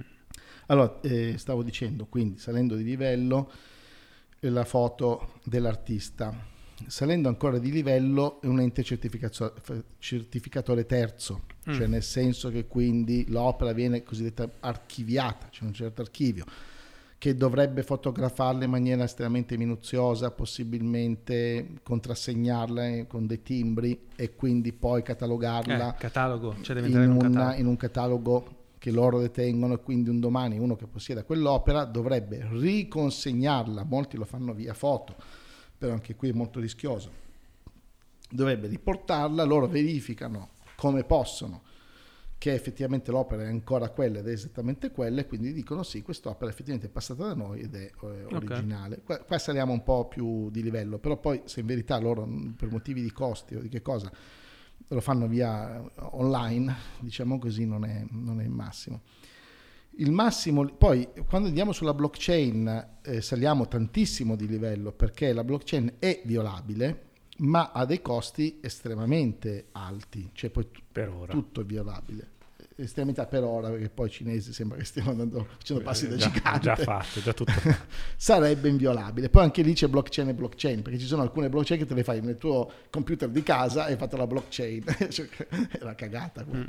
E poi ci sono invece, eh, io non sono un super esperto di blockchain, anche se la ritengo, ritengo dei geni, quei matematici che hanno inventato quel modello. Quello che ritengo uno dei sistemi migliori, che tra l'altro avevo utilizzato anche io per l'archivio di Marco Lodola, però parallelamente né io mi sono ispirato a lui né lui si è ispirato a me, eh, è quello di pigliare una moneta, tagliarla in due, metà tu la metti col certificato che accompagna l'opera e metà la tieni tu come archivio. Perché la moneta eh, stampata da una zecca ufficiale è un ottimo, ehm, un ottimo um, strumento? Perché tu per falsificare quella mezza moneta devi investire una valanga di soldi, quasi certamente più di quelli che servono, che servono per comprarti il quadro e quindi non lo farai mai, più devi anche tagliarla nella maniera giusta. Attenzione perché in quel caso tu puoi sempre falsificare il quadro. Diciamo che non riesci più a falsificare l'autentica, ok? Quindi io diciamo, compro il quadro originale, Sì. mi danno l'autentica, Sì. vado a casa, duplico il quadro, cosa facilissima. Un bravo artista ti duplica quasi Certo. qualunque quadro. Prendo l'autentica buona, Sì. la metto col quadro falso. Però eh, è più Però- vera, è più- l'importante è l'autentica. Eh sì, perché in quel caso ho Il autenticato il quadro falso, ma ho, ho- falsificato il quadro vero. Qua la filosofia potrebbe sguazzarci. Eh, cioè. certo, e quindi di fatti almeno che, che non si, che non si falsifichi l'autentica. Ecco. Mm-mm. Ora, Brainwash taglia il dollaro in corso, in Italia con le lire era vietato tagliare e distruggere le Ah, lire, è vero, con l'euro non era- lo so. Io poi ho tagliato le lire fuori corso perché a quel punto non era più vietato, quindi mi sono comprato le mille lire Grande. e le tagliavo. Ma veramente non sapevo sta cosa. Si trovano sì. su eBay tipo. Sì, costano più di, di mezzo euro, costano due euro, qualcosa del Ma genere. cosa? Le lire. Le lire. Eh, Se tu non le lire. convertivi, Se tu il, Ah. il denaro in lire non lo convertivi, oggi l'avevi quadruplicato. Minchia, questo è vero Cioè, trading su voi- Forex. Ma voi siete, voi siete tu dei, ce l'hai. ma voi siete dei, dei, dei, Siete dei principianti. dei principianti. Le ci- cioè, non so, le 100.000 lire oggi varranno 500 euro. Adesso non lo so, basta andare a cercare. Allora, io ho 60.000 lire, sappiatelo che dopo apro il banchetto. Chi non ha convertito i soldi è ricco, ragazzi. Sì, ha dovuto magari aspettare un po', però. Beh, dopo vent'anni ma sì, ma già dopo 10 valevano abbastanza. Vedi, vedi. Eh, per- quando, quando diciamo, quando io dico le opere d'arte non si fanno più in maniera materiale, ma comunque chi le ha sarà sempre molto ricco, è per questo motivo. Se addirittura valgono le monete fuori corso, che sarebbero carta straccia, figuriamoci. Senti, Deodato, io ho una curiosità. Allora, partiamo dal presupposto che io non capisco niente di arte. Si era già capito. Cioè, Si non è era, che- si era già capito. no? Accettiamo il presupposto. Ah, Accettiamo il presupposto, lo diamo per vero perché è l'assoluta verità. E prima abbiamo citato arte, filosofia, economia. Ok, va bene. Tutte cose di cui non sappiamo un cazzo. Tutte cose di cui non sappiamo niente, sì. però un- aspetta, aspetta, il fisico Feynman, visto che parlate di Feynman, ha detto una frase bellissima. C'è un- parlando della fisica, c'è un fronte di ignoranza che va espandendosi. esatto. Perché tu più sai, più scopri le Che cose non che non sai. sai. Eh, No. Certo, l- l- l'ignoranza è infinita, ma anche la sapienza. Questo è giusto, ma è anche una scusante per molti. esatto. Allora, perché io immagino, mi metto anche nel- nei panni di chi ci sta ascoltando e dice ok, bella l'arte, vorrei investirci, poi va sul tuo sito che è deodato, www.deodato.com Com, sì. e trova come ho fatto io Jingu-san, Chinkun-kwa, quelli che i giapponesi che non riuscivi a pronunciare. Eh. Sì, no, allora uno più di tutti mi ha colpito. Allora, a me piacciono innanzitutto eh, i giapponesi, mi piacciono i loro stili, Ok. poi devo dire che tutte le opere d'arte che fanno, poi non le metterei mai in casa perché mi fanno venire mal di testa il giorno dopo. Però è una mia, ovviamente l'arte Certo. è anche soggettiva, deve suscitare delle emozioni in te. Però a un certo punto ho visto quello dei, ehm, dei gelati che si squagliano e lì ho detto no, qua non ci arrivo. Non ci arrivo né come faccia piacere, e però quello è soggettivo, ma neanche come faccia a valere dei soldi. E non so se possiamo anche mettere il, il- il quadro, non Beh, so è neanche uno come si dei chiama bestseller, l'artista. È uno dei best E- No, lo non lo fare nominare perché non sono capace. Eh, Però non quindi- è giapponese. Non è giapponese. No. Quindi le cose che non mi piacciono già sappiamo che valgono un sacco di No, soldi. vabbè, ma non è che- sono un buon reversal. Però ci No, deve essere ma non è super costoso, dai, anche tra quelli più accessibili adesso. Insomma, 2000 Però è la, fi- è la cosa figa del, del tuo sito che ho notato che alcuni prezzi sono in chiaro, altri giustamente devi chiedere l'email, però arriva effettivamente il prezzo giusto. Cioè non è un phishing che tu dici No, no, no. ah sì, ti una mail, e arriva poi subito. ti arriva subito il prezzo. E il giorno subito. dopo Sì, sì, sì, arriva la mail, quando dice, beh, hai voluto il prezzo, guarda che comunque ci sono anche queste Allora, il, il tema è che eh, Eccolo, questo è il gelato squagliato. sono, delle, sono delle sculture. No, ma sono fighe, dai, sono belle. Cioè, adesso poi le valgono, non valgono. Innanzitutto falla te e vediamo quanto ci metti e No, quanto no, ti ma costa no, fare. no, No, ma falla fare. fare. Allora, ascolta, quella roba lì la può fare ogni Circa- opera ah, d'arte la può fare chiunque. Ah no, certo. è Pissataia, ma cos'è? Tipo di dov'è? Indonesiano. Lavorano in eh, Pissataglia Thailandia. sembra, Thailandia. sembra più Lui lavora con lo studio di Arnaud, di Arnaud, che è un altro artista che fa gli ippopotami, che fa le balene, che è sempre sul sito ed è- Ok. e con lui lavoriamo da molti anni. Questo artista ce l'aveva un'altra galleria e siamo riusciti a ottenerlo noi e avere anche l'esclusiva in Italia. Piacciono molto, diciamo che vengono scelti in questo caso forse più per la piacevolezza, per l'arredamento, per Certo. avere un'emozione. Però poi tutto nasce così, ragazzi. Anche Banksy valeva 500 dollari, ma voi pensate che qualcuno lo prendeva perché pensava, e poi è successo così, ma, ma anche Picasso. Ma non si può mh, ragionare solo con l'investimento. Ecco, nel corso, se lo fate fare a me, questo corso di investimento, io andrò un po' conto corrente.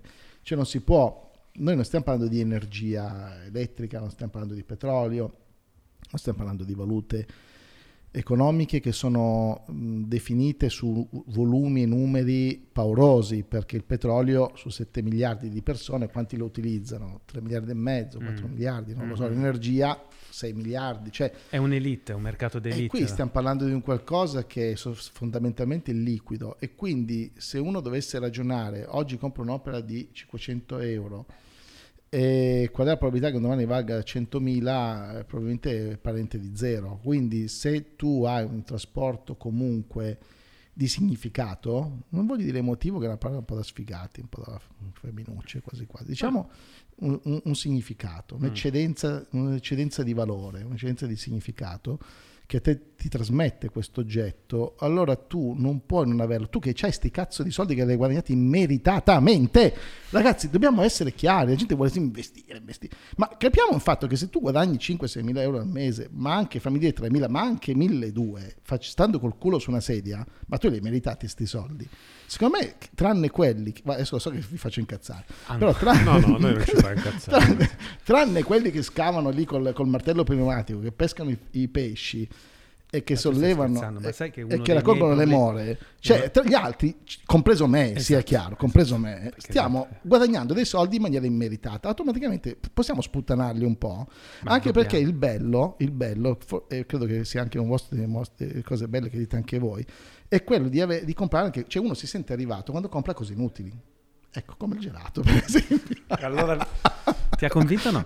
non No, ho convinto, assolutamente No, però, ecco, penso no, che... sì, Però col gelato trombi di più, te lo dico sicuramente. Ecco, perché questa è un'altra delle domande che mi sono Ok, appuntato. allora qua inizio perché il gelato adesso inizio a capire l'opera cioè il gelato che si squaglia inizio a capire il Tu fai significato così, io ti presto un gelato.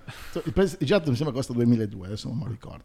Compresa tu non posso prenderlo Allora, mettiamo che ti vendo- ti pre- non te lo vendo, te lo presto. Ok. Poi le prime, eh, i tuoi partner che entrano in, in galle- in- nella tua casa, vedi come reagiscono. Ok. Se reagiscono in maniera che a te piace, tu forse poi a quel punto lo vorrai comprare, ma a quel punto me lo pagherai 3.000. questo, questo sì che è un marketing manager Certo, questo è funneling. ma io eh, ho iniziato così a vendere quadri. Ho iniziato esattamente con questa storiella. Beh, ma ragazzi, eh, ma tu fai questo storia. servizio, no? In cui io, a seconda dei quadri, non so se lo fai Eh. per tutti, però io te lo presto e te lo tieni a casa se ti piace, poi me lo paghi. Cioè, poi ho iniziato, se no, se no me ma ho iniziato così, ma attenzione, non è che ho iniziato così perché avessi chissà quale strategia marketing, perché io ho iniziato comprandoli per me i quadri e siccome passavo un sacco di tempo in ufficio, ho incominciato ad arredare l'ufficio con dei quadri bellissimi, prima ancora di metterli a casa. Quando i, me- i manager di questa azienda mega galattica a cui ho venduto la mia e quindi avevo in quel momento dei capi, avevano i po- il, il- il il calendario del ristorante cinese piuttosto che il poster di Kandinsky che tutto unto con le manate e io avevo questi campi, campi di grano, del, macchiaioli, robe così. Eh, ma che belli, ma che belli, ma che belli. E poi qualcuno, una volta me ne comprò uno, insistette e io guadagnai 600 euro su quella vendita e da lì poi nacque un po' tutto, Da lì è capito. tutto quanto. Ma infatti, non buttiamola via. No, il gelato, il gelato. Il gelato poi lo teniamo lì un attimo. il gelato. il gelato lo mettiamo a parte Perché ha detto una cosa cioè, a cui vorrei collegarmi. Sì. Noi a Venezia per due anni di fila abbiamo fatto un corso al Bravo. Festival del Cinema, non al Festival del Cinema, al Palazzo del Cinema di Venezia, eh, con più di mille persone per volta, che si chiamava Remake Your Life, cioè rifai la tua vita. Ed è un corso di life design, dove, eh, poi spiegheremo meglio cos'è life design in un altro appuntamento, insegniamo alle persone una tecnica che abbiamo imparato da alcuni professori della Stanford University per progettare eh, la nostra vita come si progetta un nuovo prodotto, una nuova, tazza come questa qua, tra l'altro bellissima, vedete, col logo del Bazar Atomico. non è in vendita Esatto, questa è, che pezzi, però, però è un multiplo. È un multiplo, è un Mi multiplo. spiace. E eh, là dentro abbiamo aiutato tante persone a, a riflettere e a trovare nuove idee per vivere una vita più, e c'è un punto di, fondamentale più di significato, no? Mm. come hai detto tu giustamente. Tu invece l'hai fatto senza venire al nostro corso. e questo già è incredibile. Esatto.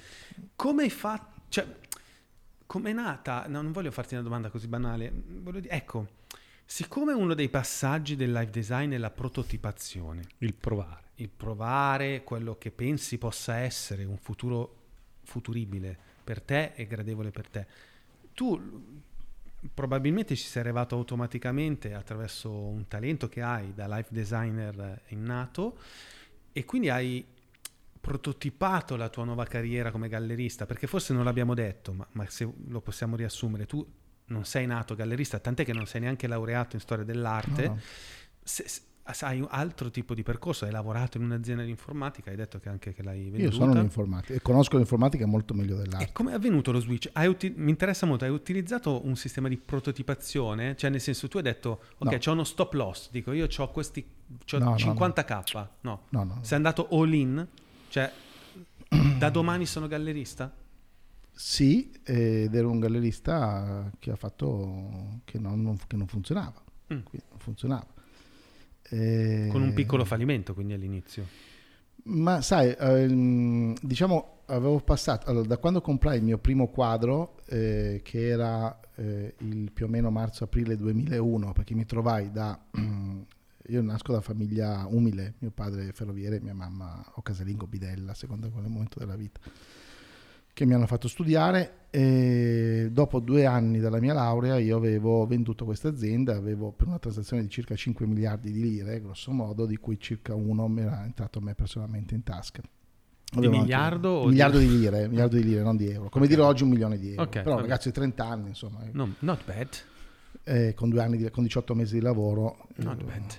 Non è male. Ma sai, lì eh, c'era il mio economy, Eh, eh, io ero bravo, ma anche i tacchini volavano. Io ero un'aquila, ma anche i tacchini Sei volavano. uscito esattamente nel, un mese prima della bolla del crash. Io mi sono laureato, no, la- eh, eh, se fossi stato ancora più bravo, ma lì stato- mh, ho sbagliato, ho dato retta ai miei soci dell'epoca, avremmo dovuto uscire a marzo 2000, momento in cui è cominciato il declino. Eh, poi marzo 2001 siamo usciti sì un mese prima del crash totale, ma eh, lì per carità, ma se avessi venduto un anno prima i Era il 5 doppio. miliardi erano anche 25 probabilmente. Wow. Sì, Ah, sì, però. sì, perché in quel momento veramente c'erano eh, tutti matti, Sì, tutti sì. matti completamente, poi possiamo È il momento parlarne. che stiamo vivendo adesso, però. Sì, assomiglia un po'. Cioè, se meglio. Però non portiamo sfighe. No, no.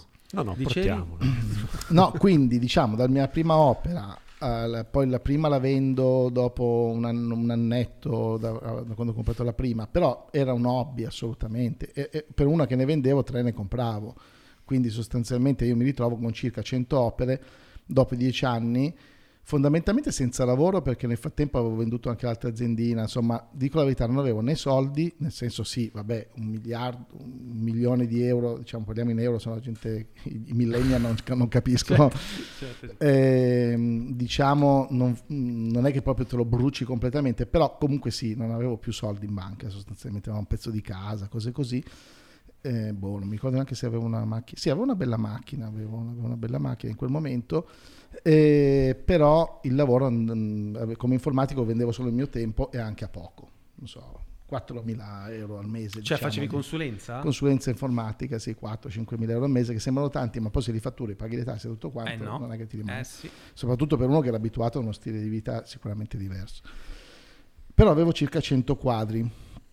E allora dico, vabbè, già che mi serve un ufficio, perché nel frattempo ero rimasto anche senza ufficio, anziché l'ufficio prendo un anziché l'ufficio, che l'ufficio costava, non so, 1000 euro al mese, la galleria costava 1000 euro al mese, prendo la galleria. Appendo sti quadri e fondamentalmente capisco che nessuno gliene fregava niente a nessuno. Poi organizzo un evento, qualcosa l'abbiamo venduto, per carità, e però riuscivo a pagarmi, nel primo anno, due anni, tre anni, mi pagavo le spese, tanto le spese cos'erano? 1200 euro, ho preso subito un assistente ehm, in stage, così costava un po' meno, eccetera, eccetera. Avevo, avevo- sono partito in questa maniera. Mm, Avevo capito che il mondo dell'arte era fondamentalmente impenetrabile, fonda- molto difficile, la gente non è un po' snob, brutta gente, veramente difficile da, per un informatico. eh, attenzione, bellissimi se tu sei un nobile, ma se sei un informatico nerd di merda, tu entri in galleria e, e non, proprio non, non ci si parla, non ci si capisce sostanzialmente perché si viaggia su livelli diversi. Uno parla di formule e l'altro parla di lei che cosa ne capisce sostanzialmente. Certo. Quindi assolutamente inizio a fare un lavoro diverso sul web di eh, diciamo posizionamento SEO su tutto e, e io facevo questo lavoro più con lo scopo di scoprire questo mondo che non veramente con lo scopo di fare lista. Cioè dicevo, facciamo che io devo capire questo mondo e capiamolo in maniera alla nerd, cioè cominciamo a studiare. Sì. Ovviamente io non avevo il tempo di studiare, quindi prendevo gli stagisti per studiare per me. Gli facevo sintetizzare quello che loro studiavano e glielo facevo mettere su siti o, eh, ben indicizzati, sono un informatico e anche bravo, quindi diciamo abbiamo fatto questo lavoro. Nel frattempo però facevo lista, quindi offrivo gratuitamente le quotazioni degli artisti che la gente cercava. Insomma, Mm. per farla breve, Ah. ero arrivato a fare 50 email al giorno a un certo punto. Quindi nell'arco di due anni avevo... Cioè, prima dei social, non esistevano i social, lo facevi con No, i social esistevano, sì, ma erano un po' embrionari. posizionamento. Poi AdWords e queste cose qui costavano anche abbastanza poco. Certo. tempi ancora si faceva un po' trading sulle parole addirittura. Eh sì. Quindi faccio lista eh, e poi mm, cercavo di vendere le mie cose a questa lista, però io ho fatto sempre una caratteristica. Ah, ho venduto subito la macchina sportiva. Ho, ho, ho venduto tutti gli asset che avevo possibili e immaginabili, tutti i soldi li ho messi nel, nel marketing dei miei soldi che guadagnavo ho fatto le restrizioni, ho smesso di fare viaggi, ho smesso di fare tutto e quindi di quei 4-5 mila euro possibilmente magari altri 1000, 2000 li aggiungevo ai guadagni della galleria eccetera eccetera e quindi mi sono trovato già subito pronti via a spendere in marketing 5 volte quello che spende un gallerista medio in Italia ben arrivato. Cioè con quei miei okay. 3.000 euro al mese che potevo spendere che erano più di quello che io era il mio livello di... Poi vabbè, non avevo moglie, non avevo figli, questo diciamo eh, mi ha aiutato perché se no una moglie non ti permetterebbe mai di, di non andare in vacanza e di mettere i soldi su una cazzo di galleria quando certo. tu magari stai... Quando non, non, sei neanche laureato in storia dell'arte, non capisci niente tra virgolette di arte. Più o meno, esatto. Abbiamo, ci siamo subito fatti notare perché per esempio mi ricordo che le prime cose che vendevano erano delle, dei multipli di Giovanni Fattori che era un artista importantissimo italiano dei macchiaioli. E su questi multipli c'era un casino, anche le case d'asta, eh, non, non, capi, non, si capiva mai quale tiratura era da 50, quelle da 100, gli stessi, un, gran, un gran macello. Io ho preso una, una, ragazza laureata e gli ho detto, senti, fai così, questa è la carta di credito, prenditi tutti i mesi che vuoi, io ho stimato anche fino a un anno di lavoro, tutti pagati, io non ho mai avuto nessuno che lavorasse gratis per me, anche se la legge lo permetteva, cioè no, almeno 500 euro al mese te li devo dare per il tuo stage. E, ehm, e tu devi arrivare a capire di fare un, una, un, un, book, diciamo, che chiarisce che cosa è successo con queste grafiche. dopo sei mesi ha prodotto questo lavoro, intanto ci confrontavamo scientificamente, diciamo così, ogni tanto, a un certo punto ci contattavano i musei, poi ho fatto un sito, ci contattavano i musei per dire ma voi come cavolo avete trovato questa informazione qua? Con sei mesi di lavoro, con 600 euro di spesa di libri che si possono andare Pazzesco. a... E andando nelle librerie, cercando documenti, cose di questo tipo. Vabbè, questa è un po' la storia degli inizi. Poi se tu butti dentro tutti gli utili, anno su anno, anno su anno, anno su anno, poi è arrivato il governo Monti che ha allungato molto il brodo, poi nel 2014 ho deciso di fare una, avevo capito che c'era questo buco sulla stitata alla pop art, abbiamo deciso di fare questo upgrade, quindi ho fondato una società di capitale, un SRL, eh, e quindi le cose sono diventate un pochino più, impor- gli utili sono cominciati ad aumentare, più utili aumentavano, più investivo, in, in, dieci, in, diciamo in dieci anni non ho ancora eh, distribuito un euro di utile. Eh, l'anno scorso abbiamo fatto 400.000 euro di utile dichiarato in, solo in Italia, più anche su, su altre nazioni abbiamo fatto un utile un po' inferiore, ma anche lì tutto reinvestito. Ma il sito è nato fin da subito?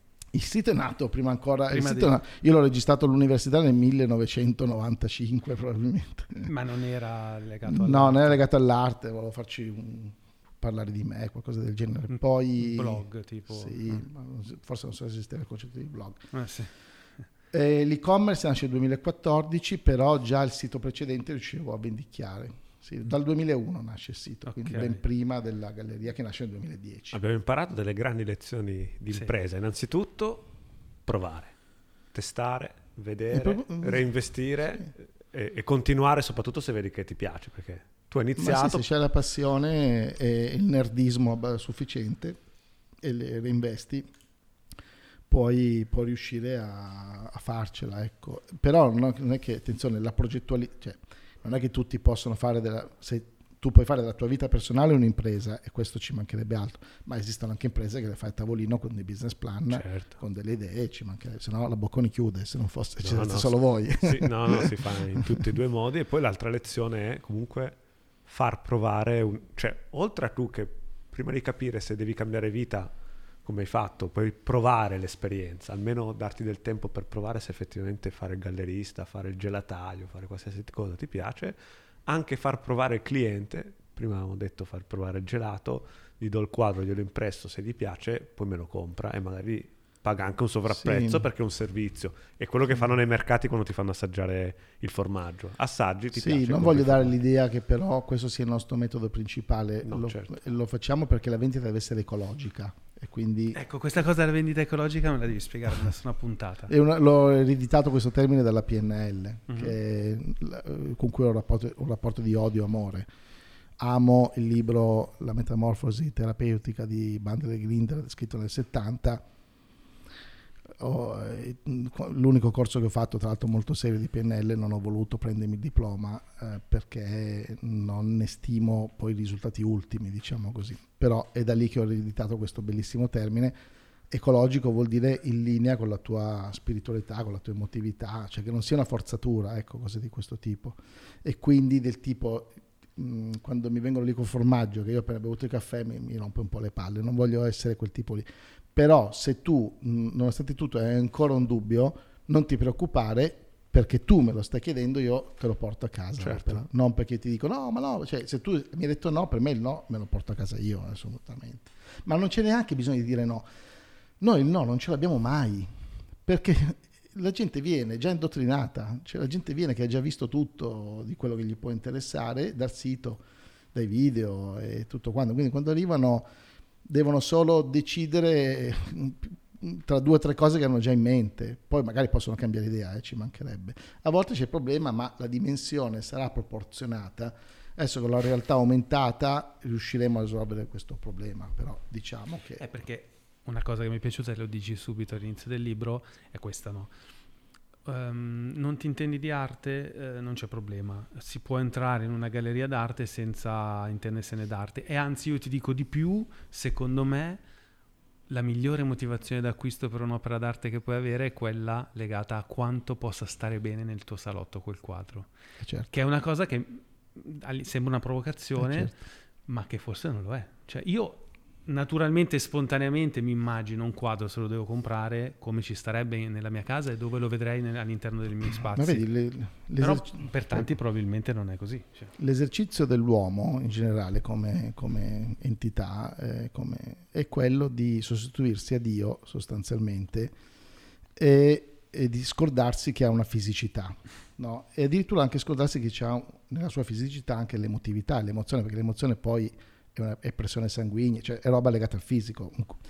Io penso che noi vivremo un'epoca post-biologica e potremo vivere anche senza il nostro corpo, ma sicuramente le emozioni mm, sarà difficile che le avremo perché non, derivano da, una, un aspetto, ehm, da un aspetto animale. Ora, quando, e questo è un altro peccato originale del mondo dell'arte, diventa un'eresia, quasi una bestemmia, dire che uno prende un'opera d'arte per arredare sì. Ma in verità, e in verità è la cosa più bella che puoi fare perché arredare attraverso un'opera d'arte vuol dire che tu crei le condizioni perché il tuo fisico, che purtroppo c'è, Carmelo Bene sarebbe d'accordo con te. Per, per purtroppo, no, è una sfiga, è una sfiga perché ci aveva paura di morire, poi a 50 anni cominciamo ad arrivare al sacco di proprio che ne avere.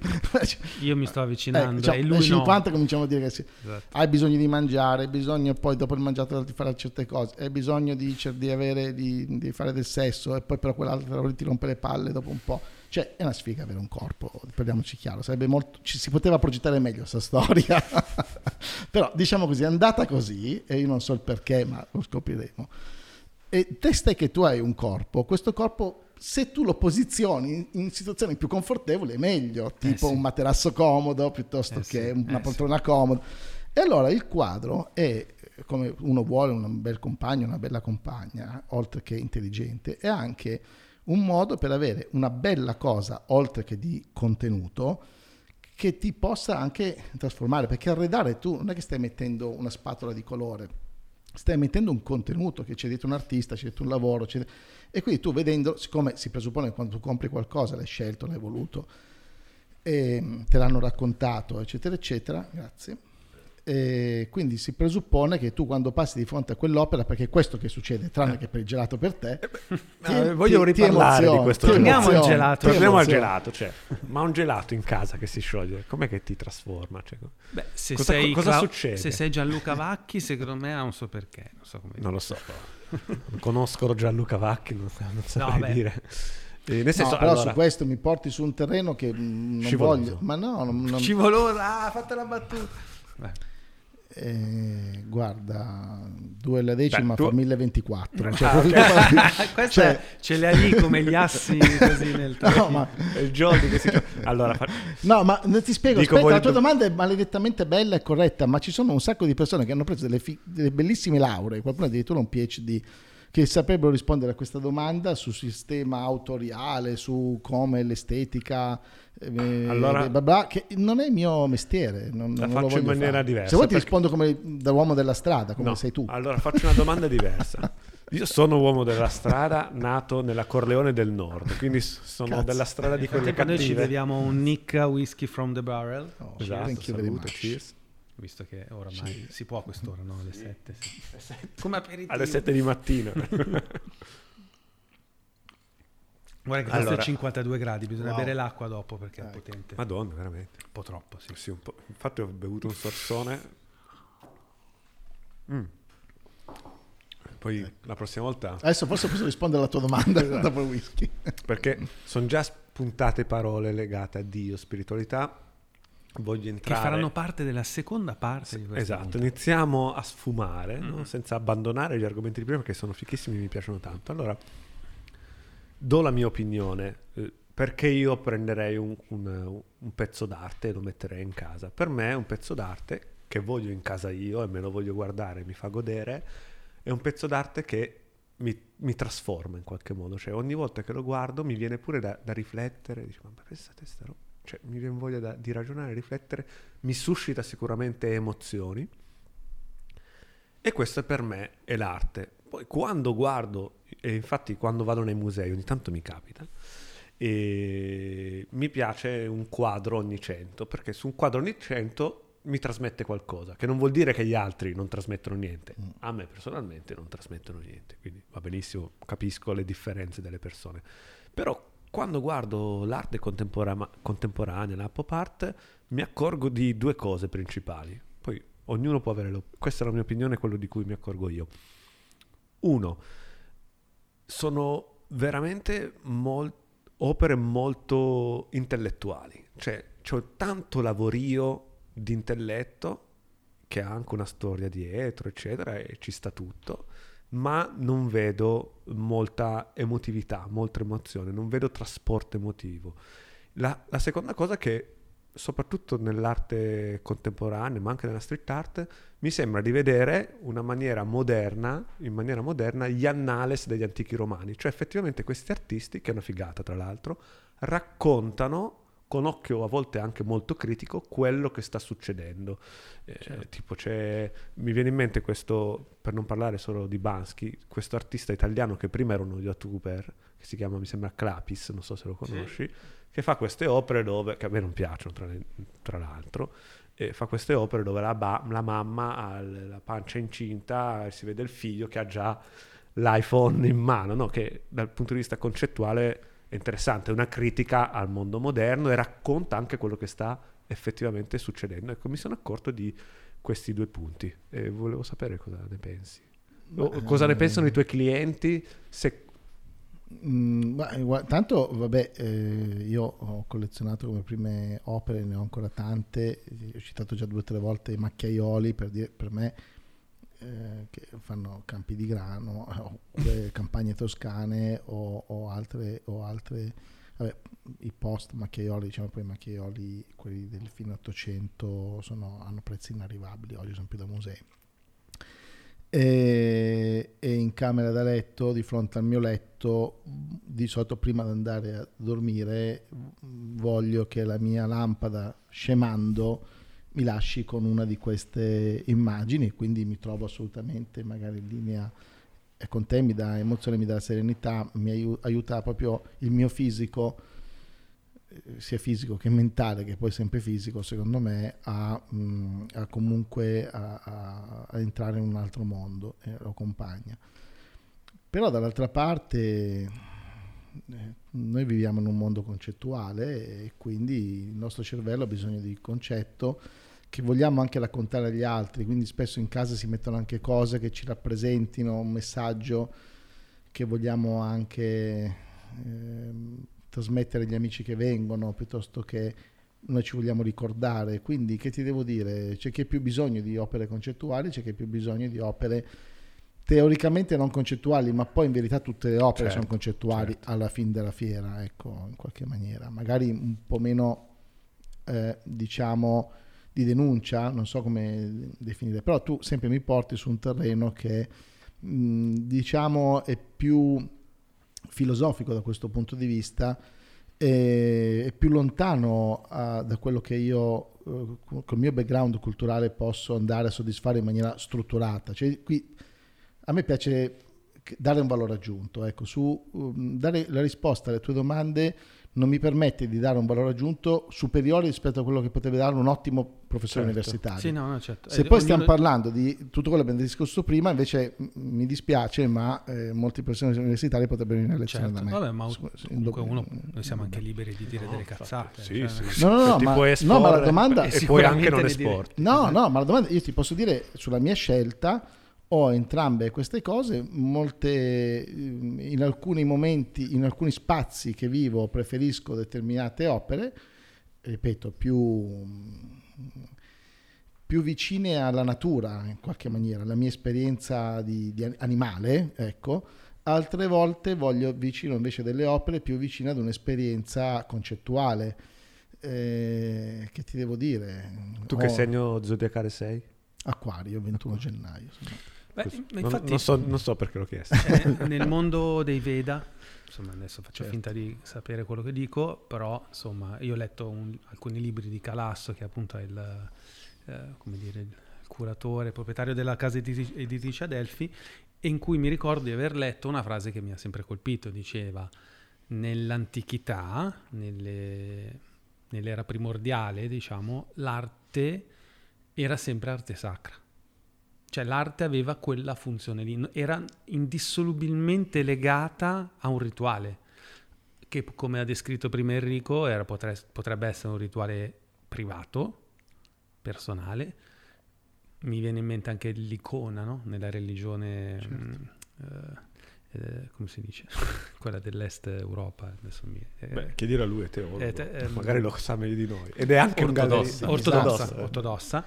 E, ehm, e poi questa cosa non è- si è tramutata in un abbellimento delle chiese, che erano le televisioni dell'epoca, come Certo. diceva Olivero Toscani, e poi per fortuna, per sfortuna, non sta a noi a dirlo, a me almeno a dirlo, è uscita dal- dai luoghi dei ricchi e dei potenti ed è diventata per gesto rivoluzionario qualcosa che dovrebbe essere alla portata di tutti e raccontare tutti.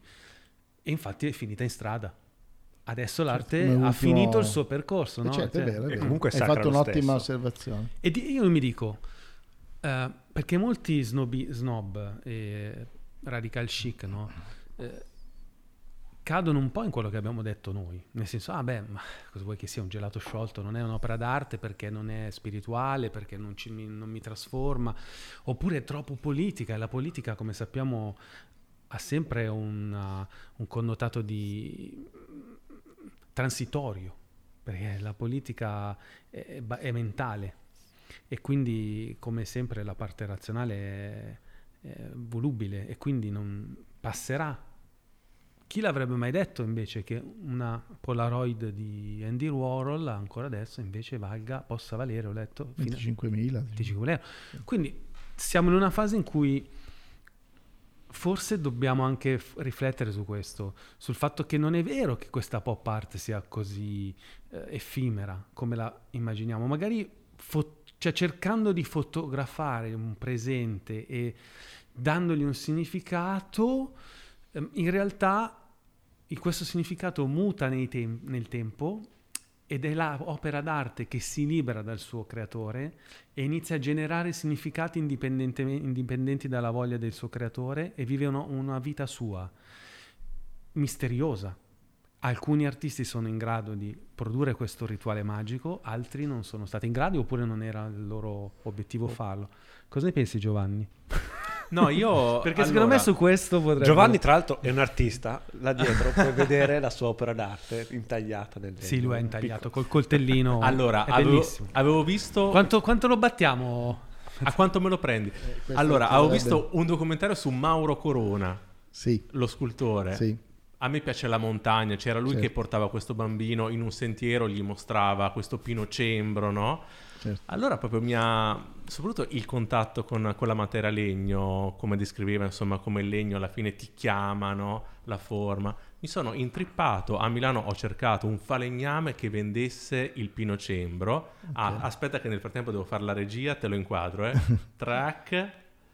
Ok, allora niente, l'ho trovato. Scusa, in- lo inquadro Ah, con me che vale, lì- che vale di più se lo inquadra con me. esatto. Te- Bisogna Ok. stare attenti a una cosa, scusa se ti interrompo, perché questa statua, cioè, se l'hai disegnata eh, dieci anni fa, se l'hai costruita, scolpita dieci anni fa, adesso assume un ruolo molto diverso, perché è uno che starnutisce. esatto. No, no, Per no, il no, no, Esatto. no, no. Allora, no, no.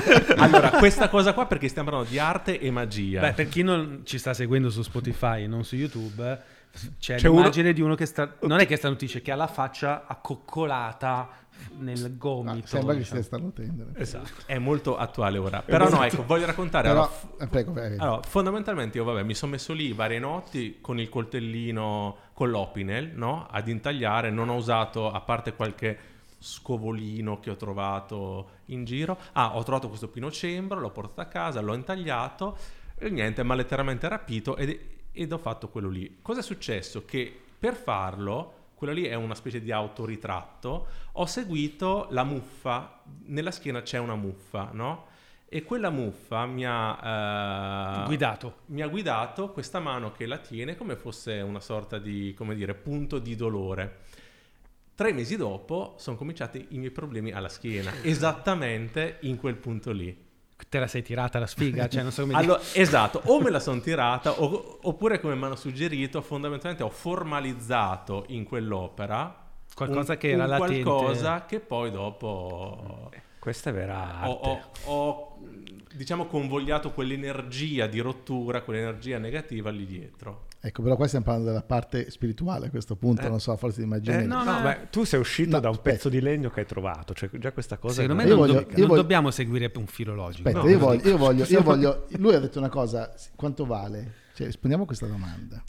I like Qua, it. qua tu, tu raramente dici cose geniali, questa è una di quelle. raramente. Eh, Anche no, Einstein No, ma per fortuna, perché lo dico sempre, lui pensa di- che stia No, scherzando guarda che anche Einstein o dice qualcuno che avvalla. la Quanto vale? Allora, se lui fa il regista e non fa l'artista, e questa è una delle pochissime, forse l'unica opera che ha fatto, non lo so, Sì. ecco, O fino a un minuto un'opera. fa non valeva niente. mm? Adesso però succede che il più noto gallerista in Italia ce l'ha in mano. Aspetta. e i più bravi, i più bravi eh, blogger, non investitori finanziari. No, qua c'è una regia, ci sono 5 persone, 6 persone, 50 telecamere, avete speso almeno 30.000 euro, fa stasera. Come cazzo hai fatto? Quelli Azzeccata all'euro! Ma vuoi venire a lavorare per noi? e costa un po' tanto. Allora, automaticamente stiamo, e, stiamo- e questa trasmissione andrà in onda, sta andando in onda Certo. su diversi canali. Bene, a questo punto varremo qualcosa. Giusto? Beh, speriamo, varremo spero qualcosa. proprio di sì. Allora, mettiamolo all'asta, no? Compreso però l'artista che può dire no, questa cifra non vende, quindi lui se la sta ricomprando lui a quella cifra. Io parto da 100 euro. Chi offre di più? Ma la vuoi vendere? No, ma lascia stare, lui, lui no, può no, dire a non è 100 la compro io, questo. questa adesso non è più di nessuno, è chiaro se se la compra lui se la ripaga, hai capito? Quindi Però io, dico, io a 100 tra un minuto metto i soldi sul tavolo, chi offre di più lui può dire me la ricompro io. Ho capito, quindi tu... E questo abbiamo traduco. creato un mercato. E abbiamo attenzione, che se io una volta che lo comprate col col vostro link, qualunque cifra la pago, è probabile, poi devo parlare con lui capire un attimino un po' di cose, poi è probabile che da qui si va a creare un percorso. Certo, se lui non fa più opere, sarà difficile che si crei un mercato. 2000 bisogna farne. No, ma se me la comprano io ne faccio dopo. eh. Esatto. Cioè, se me la comprano. Eh. Però il fatto che un gallerista abbia la tua opera, quindi Quindi Ci Allora- vuole mercato, mercato, mercato. sì, però qua vuole nessuno sta offrendo di più. eh. Tanta Cioè, offerta. quindi- Tanta offerta ci vuole. Beh, perché non siamo in diretta, perché se sotto c'era Vabbè, qualcuno... ma ci siete anche voi due volendo. eh. Potreste Eh no, stimolare ma infatti io di voi sto parlando, eh, è chiaro. Allora io voglio... Anche, anche- anche tutti i presenti. ti qua, vedono eh. come regista, ma non Sì, ti sì, vedono no, no, come... Non mi riconosco. voglio chiedere una Sono cosa. nascosto. Allora, una volta faccio sempre l'ignorante. Scusa, quindi 100 quindi no, tu non la vendi, sono l'unico offerente io. Eh. No, 100... Gio, No, 100 secondo me non la vendi, ma perché c'è un valore Allora, affettivo. diciamo capito? che io sono emozionale, quindi sul- sulle cose devo, rim- cioè devo un po' sedimentarle. Ecco, L'artista Adesso- sfigato l'abbiamo, l'abbiamo invitato- ce l'abbiamo come regista, cazzo. Sì, concettuale, troppo concettuale. Allora, Vabbè, no, quindi, quindi quantomeno vale più di 100. A 200 la venderesti? Mhm, sì. Cioè, sì? Sì, a Venduta, 200 sì. è mia a Ma 200. secondo te, se Fantastico. io E adesso... guarda che è mia, eh. Poi Va devi fare bene. la cessione. Va bene, è un atto psicomagico, è un infortunio anche per me quello lì, quindi... mo te lo becchi tu. No, beh, vabbè, ehm. Comunque se ci aggiungiamo anche dello storytelling, cioè se io eh, adesso mi mettessi a raccontare delle avventure che ho vissuto con Giovanni mentre eh, facciamo trekking in montagna da giovani, viviamo nei bivacchi, visioni allucinogene, eh, allucinate, allucinogene nel, nel mondo selvaggio e racconto la vita di Giovanni, racconto Giovanni ra- e lo inserisco in una storia poetica, seducente, sexy, inizia a salire il prezzo della- dell'opera. Allora, per creare un mercato, eh, ho scritto un libro, non, non- eh, non posso ripetermi qui in tutto quello che ho scritto, però è chiaro che servono investimenti, cioè non è che comprando un oggetto con 200 euro abbiamo fatto un mercato, però ho dimostrato in questo momento, anche con un scarso del vostro aiuto, devo dire, 300. che, che io 200 poi glieli do e lui non si può tenere indietro dalla vendita no, perché ormai è ormai è registrata. Oh, no, lui potrebbe cancellare la registrazione Nel montaggio. visto che è regista. Però ho dimostrato come abbiamo già creato valore. No? Mm. Questo è un, è un tassellino di quello che tu hai detto. Poi può essere che io domani non vado avanti, lui non va avanti, può essere che si va avanti, questo è un altro film. Ma quindi, cioè, se escludo Madonna, escludo Bono Vox, questi artisti che nascono già imprenditori, no? Cioè, hanno già capito nella loro testa che non basta saper cantare, Madonna non sa cantare, Lorenzo Giovanotti mi viene in mente, no? Non sa cantare, grandissimo autore, però ha creato un immaginario. E eh, la stessa cosa immagino valga per gli artisti, e però forse ancora di più perché c'è bisogno di eh, entrare in un mondo che è molto più eh, di nicchia rispetto al mondo pop, no? Cioè al giorno d'oggi eh, Beh, sì. se sei un artista, un musicista, ti basta essere ad esempio potente su YouTube, aver- creare un seguito Eh. su Spotify, eccetera, ma l'artista ancora forse ha bisogno di qualcuno che lo legittimi. È possibile questa cosa? È vero o non, Eh, Beh, è anche sì, gli sì, altri sì, comunque sì, hanno sì. bisogno di qualcuno che lo legittimi. cioè, mi dico, Sì, per sì, esempio, sì. Io, io ed Enrico dovevamo scrivere un libro e non abbiamo mai scritto un libro fino a quando non c'è stata una casa editrice che ce l'ha chiesto, perché non credevamo nel nostro percorso di crescita nel self-publishing. Poi il self-publishing va bene per chi ha altri percorsi, però noi avevamo bisogno di autorevolezza, aumentare l'autorevolezza del nostro, pro- del nostro processo. Quindi ho detto no Enrico, finché non c'è una casa editri- editrice che ce lo chiede, non facciamo il libro. Per un artista vale la stessa cosa. Eh no, sì, fortunatamente purtroppo, io forse dico più purtroppo, sì, devono, ci deve essere un blessing. Eh. Ora, e qui c'è un problema grosso quanto una voragine, enorme, gigantesco, micidiale. Dillo. Qual è? Anche nel mondo scientifico serve questa... Hai peer to peer review, No. infatti si dice. Se io dico una cosa sul coronavirus, Il- ci vuole un altro che mi dice, "Mm, Il me hai ragione." problema è che il mondo scientifico è maledettamente ben strutturato e tante cazzate non si possono fare. Eh sì. Nel mondo dell'arte è molto mal strutturato. Chi dà autorevolezza a un conflitto di interessi gigantesco e quindi sono quelli che hanno interessi economici a dare autorevolezza o a pagare con miseri stipendi coloro i quali devono dare autorevolezza perché chi dà autorevolezza guadagna poco ed è, so- ed è schiacciato invece da quelli che guadagnano tanto che poi sono quelli Eh, interessati certo. le maggior parte delle fiere d'arte hanno delle commissioni fatte da galleristi che quindi chiaramente mh, decidono quali sono gli altri galleristi che possono o non possono entrare e alla fine sono quelli che fanno girare i soldi per pagare i curatori critici. Eh, si salvano un po' i musei, grazie al cielo, perché comunque dipendono da- dalla pubblica amministrazione per lo più, quindi tendenzialmente sono di nomina ministeriale e quindi c'è stata un po' di critica perché adesso forse Franceschini, non mi ricordo qualche anno fa, ha fatto arrivare dei, dei curatori stranieri, no, ma Io, al di là Eh, degli, per non far... Eh, eh, certo. al di là della spe- io, io metterei anche mafia. politici stranieri. Io dico, Ah. ma scusa, mettiamo un ministro dell'Olanda, uno Ah, del- certo, dell'Inghilterra, uno della diciamo Svizzera. sempre, a, a ciascuno il suo mestiere. Esatto. Il milanese si dice. Noi italiani la politica è evidente Esatto, che non la sappiamo tedeschi, del Uno discorso. svizzero anche, magari del nord. Ma eh, due cose volevo dirti. Ma anche un greco, per carità, è giusto che ci sia un po' di confronto. Giusto, giusto, no, giusto, giusto. Eh, esatto, nel senso appunto, sempre dell'equilibrio. Mi hanno detto, voci di corridoio, Sgarbi eh, compra tutte le opere di un artista, poi fa un video e dice lui è un figo pazzesco. Boom, il suo prezzo sale, Sgarbi inizia a vendere la- gli artisti e inizia a guadagnare la cash. Può Sì, succedere. Può succedere. Mm, oggi non più, no, oggi non più. Poteva succedere fino a qualche anno fa con le televisioni che erano più importanti di internet. Eh, No, oggi sarebbero dei fumi di paglia. Io non descrivo queste dinamiche nel mio libro. Ah. Mm, Sì, hai 50 opere, le vendi, poveracci quei 50 che le hanno comprate, ma poi finisce lì. Conta la frequenza. Eh sì, devi essere persistente, devi battere ta ta ta ta ta ta ta ta ta ta ta. Costanza. costanza. Poi è chiaro che, come ho dimostrato adesso, che grazie a dato quest'opera vale 200 euro, se fosse stato Sgarbi probabilmente eh, poteva valere 1500, quindi è chiaro che magari ha un'autorevolezza, tra l'altro la sua capacità logica a me mi stimola sempre. Mm, Nell'ambito dell'arte contemporanea lui dice che ci capisce poco e io confermo che ci capisce poco, come ci capisco forse poco pure io per carità, Mm, ma ci capiamo poco tutti sull'arte contemporanea perché è contemporanea, quindi devi, Esatto. essere, devi essere Dio per capire l'arte È contemporanea. È in continua evoluzione. La, cap- la Dio forse la capisce, se esiste la capisce, se no manco lui la capisce.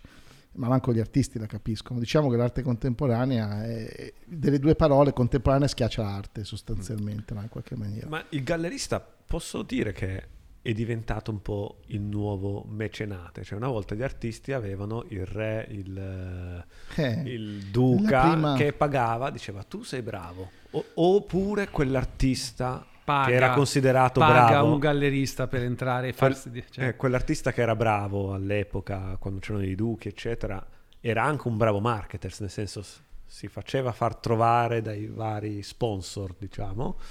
E, e, cioè, è cambiato il mondo, ma è veramente cambiato, secondo te?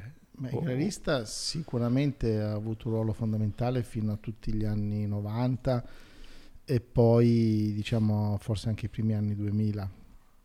Poi col nuovo mondo, dalle Man Brothers in poi, governo Monti, adesso coronavirus e tutte queste balle qua, i galleristi non hanno, hanno, hanno perso due cose. Uno, una capacità finanziaria che volendo questa si poteva eh, non sarebbe un problema perché ci sono un sacco di soldi in giro e quindi potrebbero drenarla da investitori terzi diciamo tra l'altro l'arte aiuta anche questo aspetto. Mm, eh, però purtroppo il gallerista mediamente non ha studiato la Bocconi non ha studiato marketing eh, non, non- non capisce i processi aziendali vive di conflitti di interessi continui eh, è un po' confuso ecco, su come funziona il mondo dell'economia fondamentalmente. Ehm, hanno aziende familiari, quindi piuttosto che assumere qualcuno e pagarlo con un costo aziendale di 40.000 euro l'anno, cioè piuttosto si costringono, costringono la governante a fare i conti la sera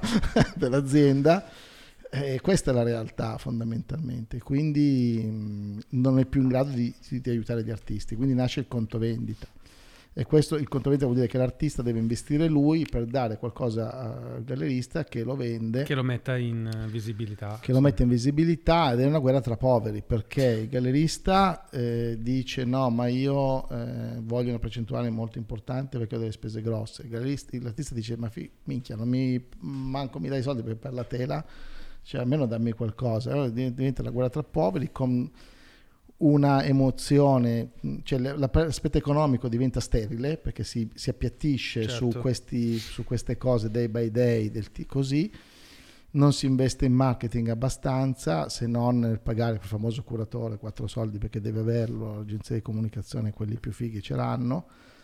E, e quindi no, non è più mecenate il gallerista, tranne in alcuni casi. Cioè, infatti noi lo facciamo, ma come scrivo nel libro, lo facciamo per due o tre artisti per eh, Mr. Sede Wall, per José Molina e qualcun altro, ma mh, quando mi arriva un nuovo artista, io sono onesto, io dico guarda, io potrei prendere l'opera in conto vendita e non investire su di te, ma non andiamo da nessuna Certo. parte. E chi la prende in quel posto sono i, i- i collezionisti a cui abbiamo venduto le opere. Io se devo fare un lavoro su di te devo mettere a budget 200-300 mila euro nei prossimi 24 Ah, Stiamo mesi. parlando di questo, quindi. Cioè, questi sono i volumi, insomma. Eh sì, con meno di sta cifra, ma ragazzi, una, una fiera costa 20.000 euro. Cioè, sono andato adesso a Parigi, eh, 21.000 euro uno stand per mettere un solo artista, ma abbiamo perso soldi perché comunque non, non riuscivamo a, a vendere abbastanza Ma- per pagare 21.000 lo stand, una settimana d'albergo, trasporti Certo. e tutto quanto, capito? Ma non ci sono fondi di investimento che possono sopperire a questa cosa o che lo fanno, che dicono, ah, tu magari vanno da Deodato, dicono quali sono i cinque artisti secondo Certo, te su certo, cui potrebbe valere la pena? Come fanno i venture capitalist sulle aziende? Stessa Art. Advisor si chiamano, no? Allora, a me stanno arrivando persone Perché che lo mi facciamo anche propongono- noi se vuoi. eh. esatto. A me arrivano, possiamo parlare, a me arrivano persone che mi propongono questo. E io mi sto cercando di formare anche nell'ambito finanziario per poter sedermi al tavolo in maniera da non creare danno a nessuno e, non- e neanche subirne sostanzialmente. Soprattutto. Eh, no, no, no, no, guarda, subirne mi resta l'esperienza, se creo danni ad altri mi resta che sono dispiaciuto di più, per Mhm. assurdo, quindi preferisco, tutte e due sono importanti, ma forse un pelo di più di non creare danno a- agli altri.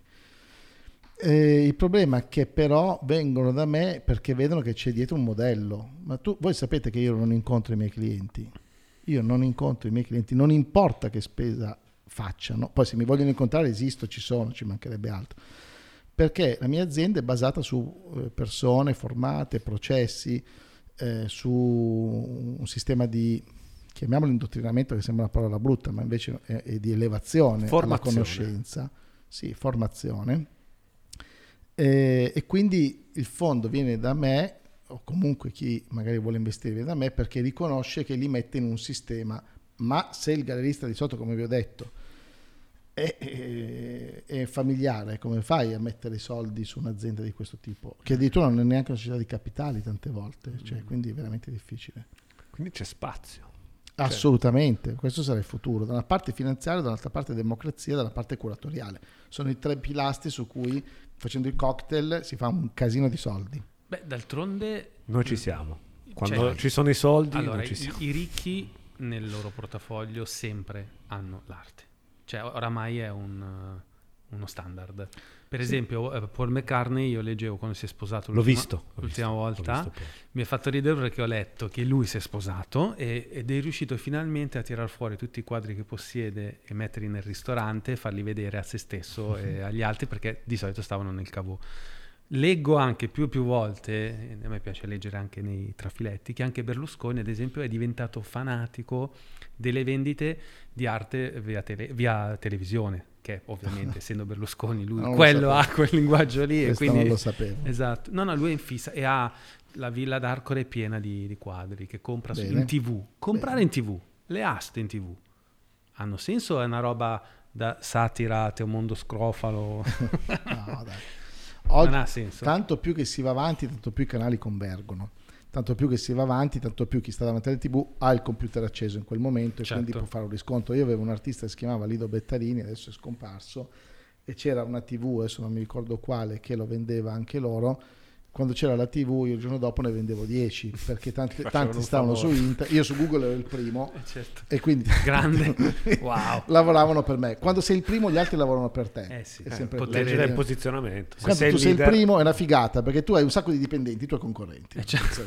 Giusto, giusto. E questa è stata la chiave veramente del mio, del mio- della, della nostra scalata così veloce. Beh, sei stato il primo ad andare sul web in maniera pesante. Sistematica. Sono stato il primo, ma perché è così, su questo c'è stata una scienza dal punto di vista e soprattutto, come ho detto prima, investimento. Rinunciare di andare alle Maldive eh, per, per mettere 3 4 saltiamo, mila euro saltiamo di pali in frasca Vai. perché questo mi interessa. Cioè, una cosa che ho imparato facendo l'imprenditore oramai da più di dieci anni che cazzo, non c'è una scuola per fare imprenditore. Cioè io ho fatto la Bocconi che sta qui a No. penso 500 No, metri, non ma non è che quando... E mi sono persino laureato. No, non c'è. Ma non esci fuori che sai fare l'imprenditore. Non c'è una scuola che ti spiega a fare, tranne la nostra azienda, la nostra Karmic Business Academy. no. dà delle basi, però Dà poi delle ba- l'im- l'impresa si fa con l'esperienza. Come, come cazzo, com- com'è che sei riuscito? Perché anche noi ci rendiamo conto che non c'è mai un momento in cui dici ce l'ho fatta, mai. Perché non so se, No, praticamente non so se non ci giorno. sarà mai, Mm, Esatto. ma quello che è un risultato è sempre la sola dell'anno successivo. non so come dire. Sì, sì. Ogni giorno ti svegli, ogni settimana, ogni mese, con una certa cadenza dici, ah, devo praticamente quasi rifare tutto da zero. cioè- Soprattutto oggi, no? nel mondo di oggi, dove è un po' una banalità, però cambiano Però- tutti i paradigmi ogni sei mesi. Quindi mi dico, tu. nì, Mm. nì, nel senso che poi una cosa che crea persistenza e c'è la coda lunga e, beneficia.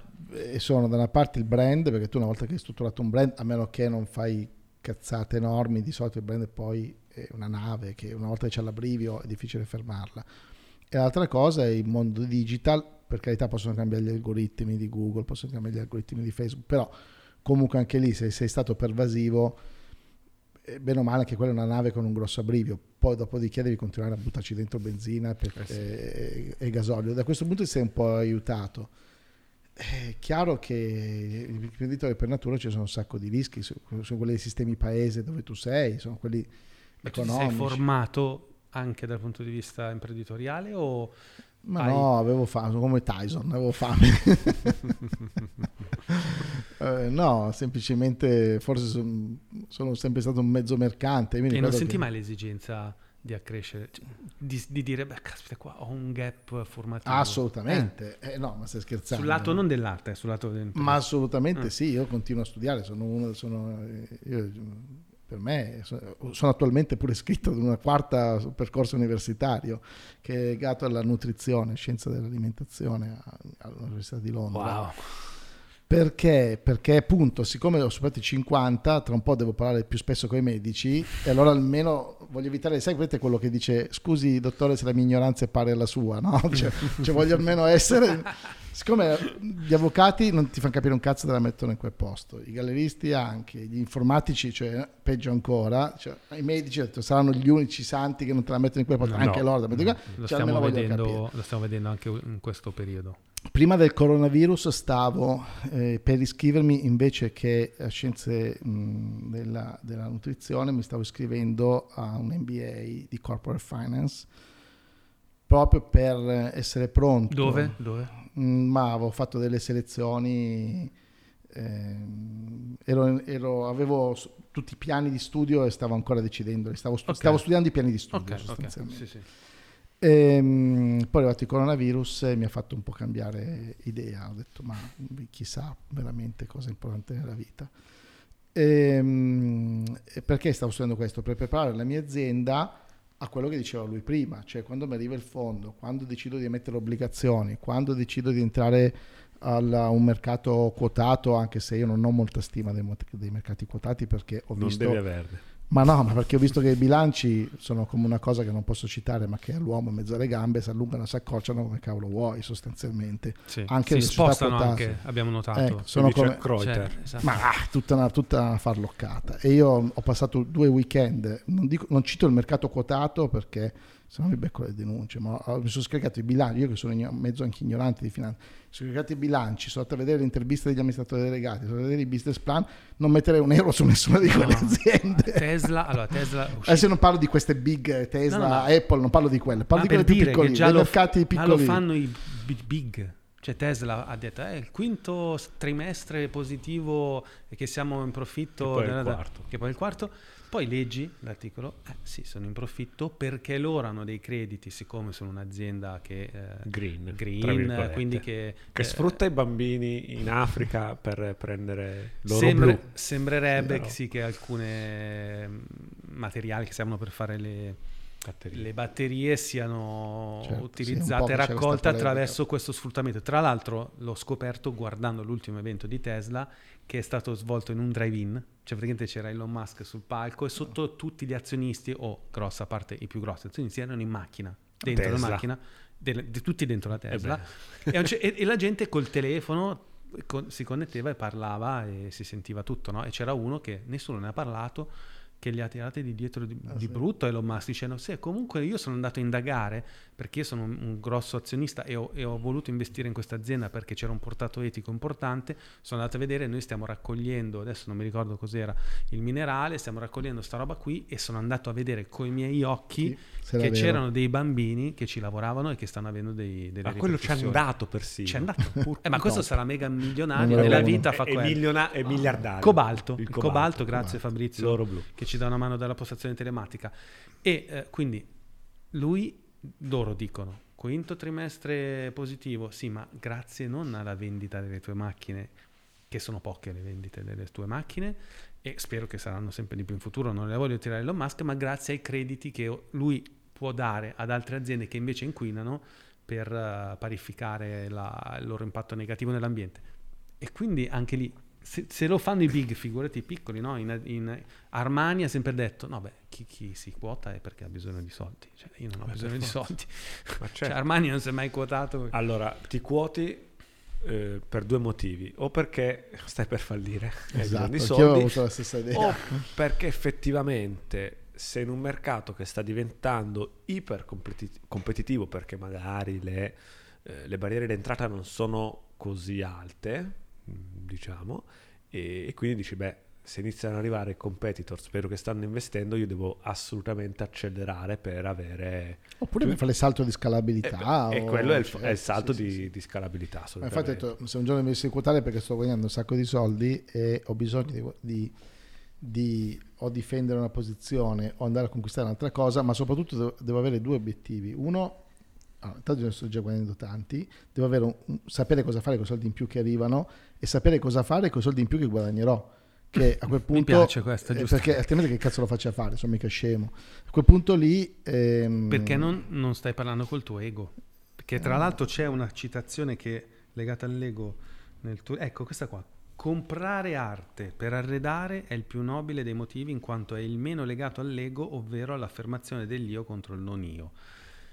Hai detto una cosa simile adesso, cioè nel tempo io, perché tanti imprenditori invece ambiscono ad una maggiore gratificazione economica, basta, punto, Basta, no, punto. no, no, certo. perché è quello che gli interessa, anche se poi non sanno come spenderli quei soldi, oppure certo. spendendoli si creano problemi Certo, certo. ulteriori. certo, certo.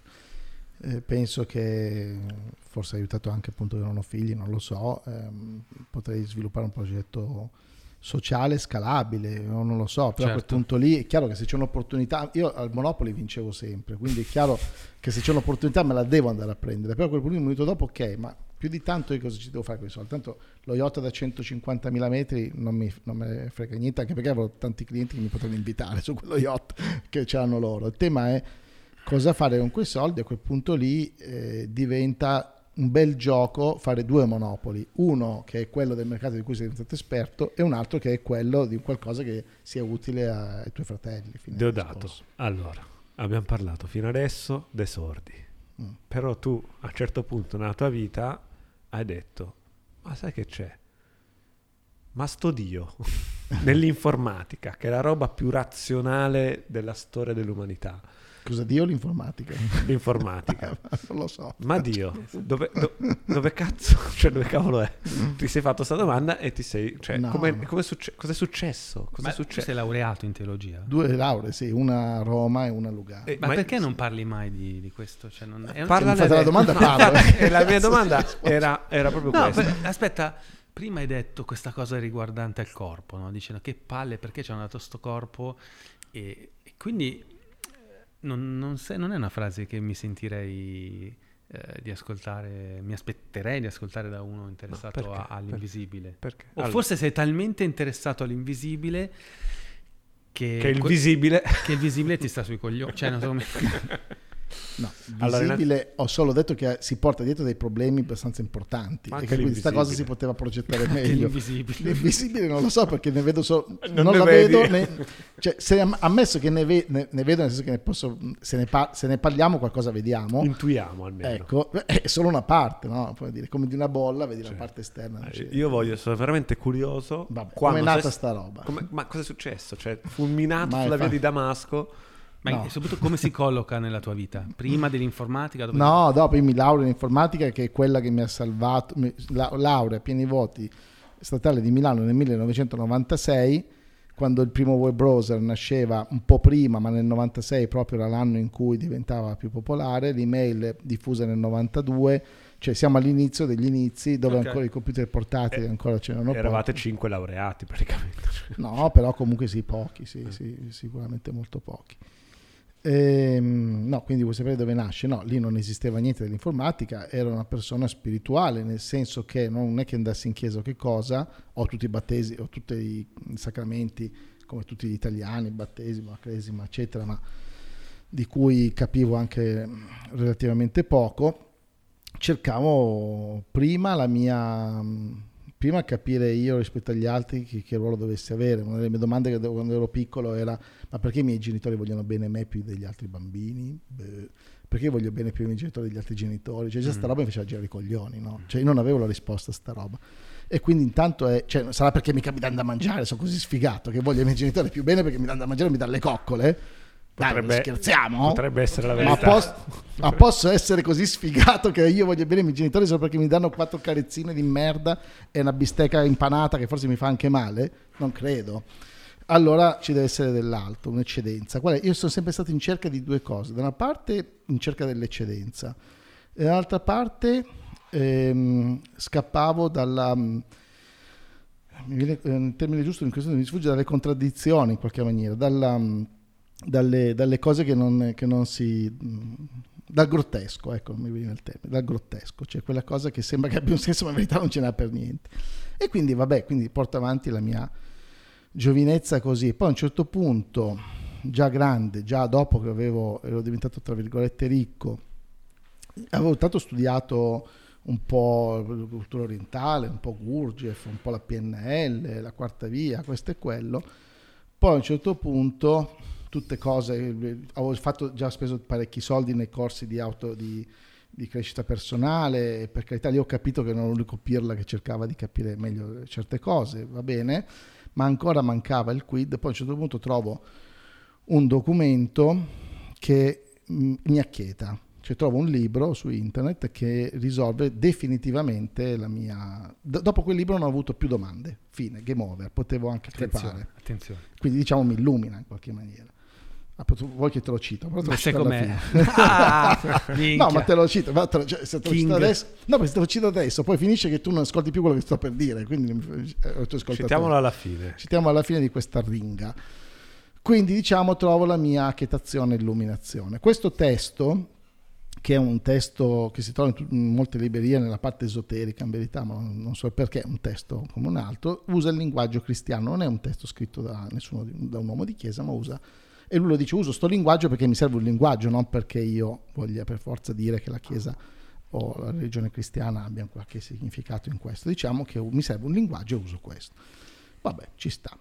Eh, quindi, eh, avendo trovato la mia personale, personalissima, e non credo che tutti quelli che conoscono il libro hanno questa esperienza, illuminazione, finisce che finisce lì il discorso, io sono contento. Tra l'altro perché leggo questo libro andando in, Thailandia, ho preso lo tsunami, a proposito di sfighe, il 2004. libro, il libro affonda con tutta la nave, beh questa è un'altra storia che si Beh, può beh, no, no, no, no, no, no, ce no, la no. ce la racconti. cioè, Io Eh sono, no, sono eh no, sopravvissuto eh no, dello eh no. tsunami. e butti, butti la pietra, ritira a mano, non si fa, quindi la devi Cioè, raccontare. io prendo, eh, Eri a Phuket. Ero, ero sul traghetto che da Phuket stavo andando a Pippi Island alle 10.01 del 26 dicembre 2004. Cioè tu quindi lo tsunami l'hai vissuto proprio... E la barca, in barca. si è distrutta, no? Beh, lì il capitano è stato bravissimo, ha fatto una manovra tale per cui ha schiantato la barca sul molo che stava, aveva mollato un ormeggio. Eh, diciamo, un po' più bravo. Si vede che è la patente nautica. Ma lì è successa una cosa incredibile. Adesso, al di là di, di come ci siamo salvati per miracolo, per a quel punto ero salvo, ma la mia borsa era rimasta era fondata con la, con la- con la barca. Non eravamo in mezzo al mare, eravamo ancora dentro il porto. E quello che succede è che io dopo un'ora che non capivo che cosa stava, avevo dato il mio cellulare alla gente comune perché doveva Ma eri a chiamare. PP o a... No, a Phuket. Era a Phuket. E, fi- e dovevo andare a pipì, ero, ero super stressato perché non, Certo. non facevo vacanza, come avevo detto, a volte faccio, saltavo le Certo, vacanze da un certo. sacco di tempo. Ehm, dopo un'ora e mezza di rincoglionimento ho detto vabbè a questo punto mi vado a bere una birra perché io non sto capendo che cazzo sta Cioè. succedendo qui e non sapevo più dove andare, non c'avevo niente. Era tutto distrutto. tutto distrutto, niente, mh, sto per andare in questa confusione ambulanze, casino, gente che correva, un macello pazzesco, uno mi dice you were on the boat, dice which boat, gli faccio io, sì, erano Così proprio. no, quella del PPA, ah sì, ero lì, e fa, did you Ah. find your luggage, mi dice, e gli faccio no, come dire, perché mi si chiede, wait here, mi dice. Dopo tre minuti arriva uno con un motorino, un altro con un motorino, mi dice sali sul motorino. Io sapevo che i thailandesi sono molto gentili Molto. e soprattutto non ti fregano e quindi ho detto vabbè tanto poi non c'è niente da perdere. Salgo su bene. sto motorino, facciamo un chilometro e c'è un monte di bagagli, dice did you find your luggage? E, mm, cerca il tuo lag- bagaglio qui. Niente, non, non c'era il mio bagaglio. Fa aspetta, aspetta ancora. Dopo un'altra mezz'ora arriva un pick up con altri bagagli. Questi erano andati a recuperare i bagagli della, bar- della barca affondata in quel casino In quel pazzesco casino. e mi danno indietro il mio bagaglio. Quindi, e allora io poi a quel punto ero, Dove c'era il- questo libro? dove c'era il mio libro, che quindi comincio a leggere in Thailandia, poi ci ho messo un anno per leggerlo perché è veramente molto impegnativo e grosso. Comunque succede che poi esce il codice da Vinci di Dan Brown, dove eh, è molto critico rispetto a Costantino. Eh, no, scusa, nel frattempo io avevo una domanda.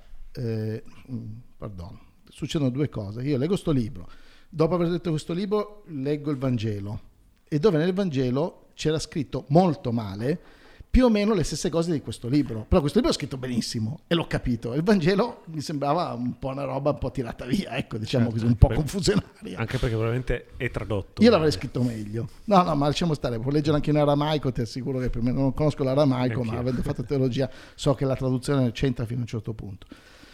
O, o il greco. Ehm, niente, a quel punto lì ehm, eh, dico, ma cazzo che sfiga, avevo più o meno la- queste informazioni, ce le avevo vicino al letto e non le ho mai lette. Di chi è la colpa? E c'avevo in testa di chi è la colpa, chi è che mi ha impedito di andare in chiesa così. E a un certo punto eh, esce Da Vinci e lui eh, ti, dice, la- ti dice, Dan Brown ti dice di chi è la colpa, di Costantino, che nel IV secolo ha deciso di trasformare la Chiesa in o roba politica, istituzione, quindi ci ha fatto tutta la storiella finta.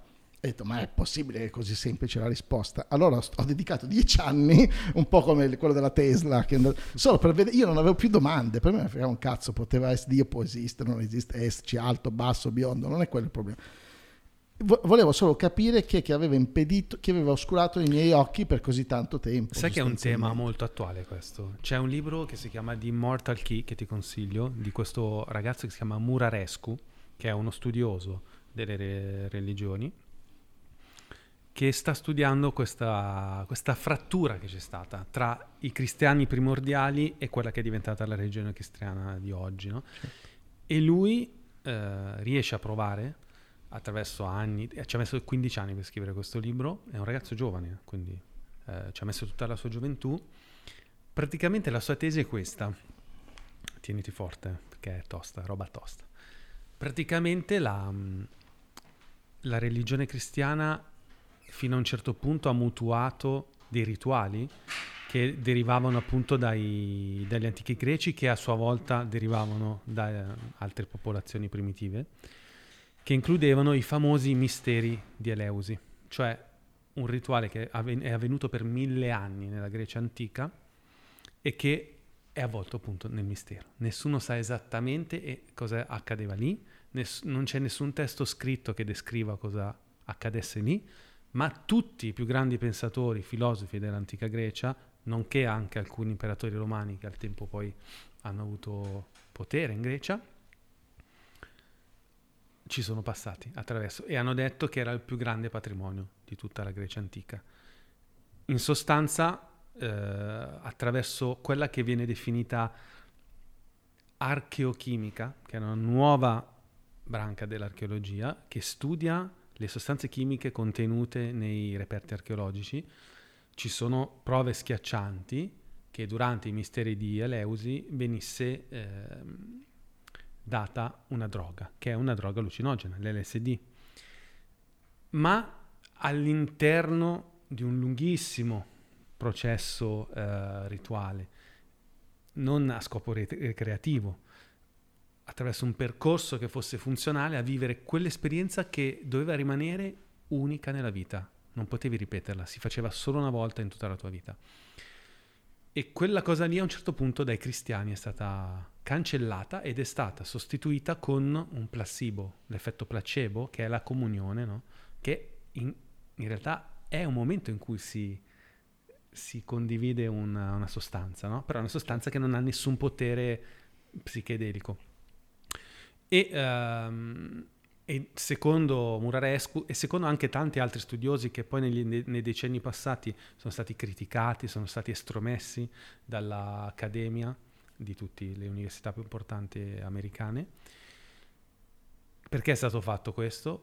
Perché si potesse mettere in mezzo tra l'uomo e Dio la Chiesa come istituzione, come intermediario, che a quel punto, a quel punto mettendosi di mezzo, eh, deteneva il potere della, delle menti delle persone e poteva gestire la loro parte spirituale, perché invece l'utilizzo giusto, meticoloso, rituale e eh, serio di alcune sostanze potevano far percepire l'assoluto in maniera diretta, esperirlo.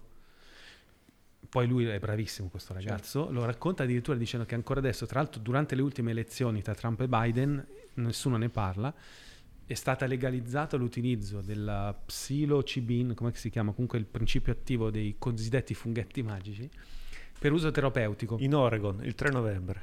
Ah, è eh, stato legalizzato ma l'utilizzo anche, anche a Washington, per scopo terapeutico eh. dei funghetti magici. Esatto, perché praticamente è stato provato che mh, ci sono tante ricerche che hanno visto che le persone malate terminali di cancro eh, a cui veniva dato questo perché poteva alleviare depressione, paura della morte, eccetera, hanno avuto esperienze eh, trascendentali potentissime, eh, indipendentemente dalla background culturale, quindi sia che avessero un'inclinazione spirituale prima, che sia che fossero persone completamente atee e disinteressate dal, al divino, hanno detto, beh, questa esperienza che ho fatto mi ha fatto perdere la paura della morte, mi ha fatto capire che non esiste il tempo, mi ha fatto capire che io sono atemporale e di conseguenza ho una vita migliore e tutti intorno a me si sono accol- accorti eh, che sono diventato una persona migliore. Una volta sola nella vita, eh? quindi...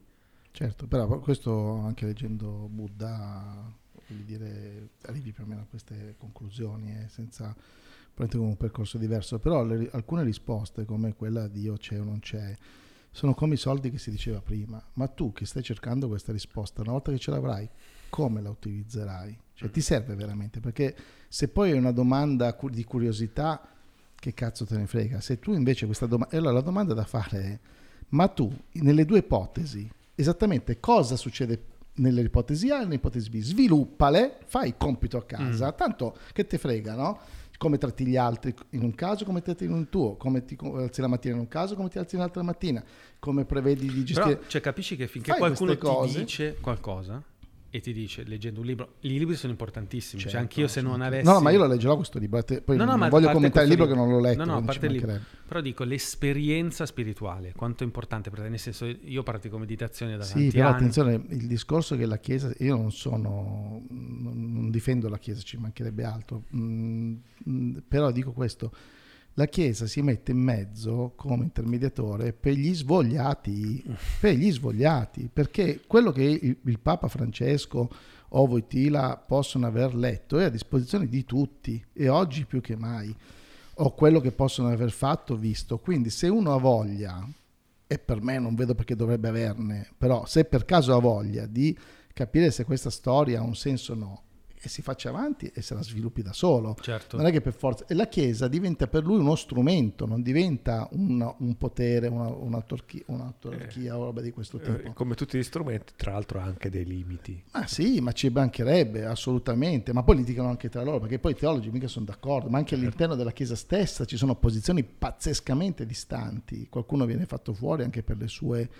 idee sostanzialmente che, che, che aveva chissà Ratzinger, Beh, è uscito, è uscito no, questo pochi giorni fa prima delle elezioni di Trump questo uh, chi è uno della diocesi di New York adesso non mi ricordo che ha uh, di fatto avvallato la famosa to- tesi complottistica uh, QAnon no? mm. quella del altresì detta Pizzagate, cioè che?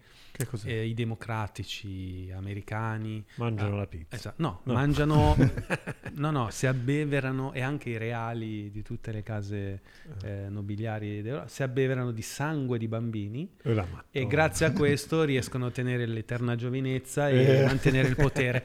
questo, questo è la teoria complottista che ha permesso di avere anche, oltre a tante altre cose, Vabbè, un seguito a tra- un- Allora, io sono molto d'accordo su qualcosa che ha detto Deodato e che secondo me è passata un po' in sordina all'orecchio dell'ascoltatore.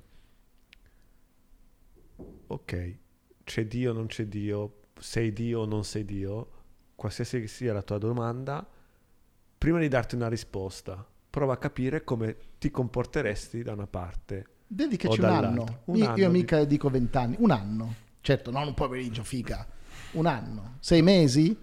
Una vacanza a Cancun che fai da solo, come hai scritto un libro, tu ti puoi rispondere sti fai due stili. Fatti sti due stili, sti due libretti e a quel punto lì Capisci? almeno poi vai a vedere se vale la pena. Perché Esatto. poi rischi che tu ti riconti Eh, e per- dici, ma sai che ti dico che non cambia un cazzo? Ma che cazzo te ne frega se esiste Esatto. Dio? Allora io posso confermare questa cosa qua. Eh, ne- Nelle mie pazzie, eh, meditando, facendo tutte le nostre pratiche per conoscersi, eccetera, ovviamente hai, ma anche se non lo fai, a volte capita davanti a un tramonto nella maniera inaspettata, davanti a un fiore, davanti a un'opera d'arte, hai dei momenti che puoi chiamare spirituali.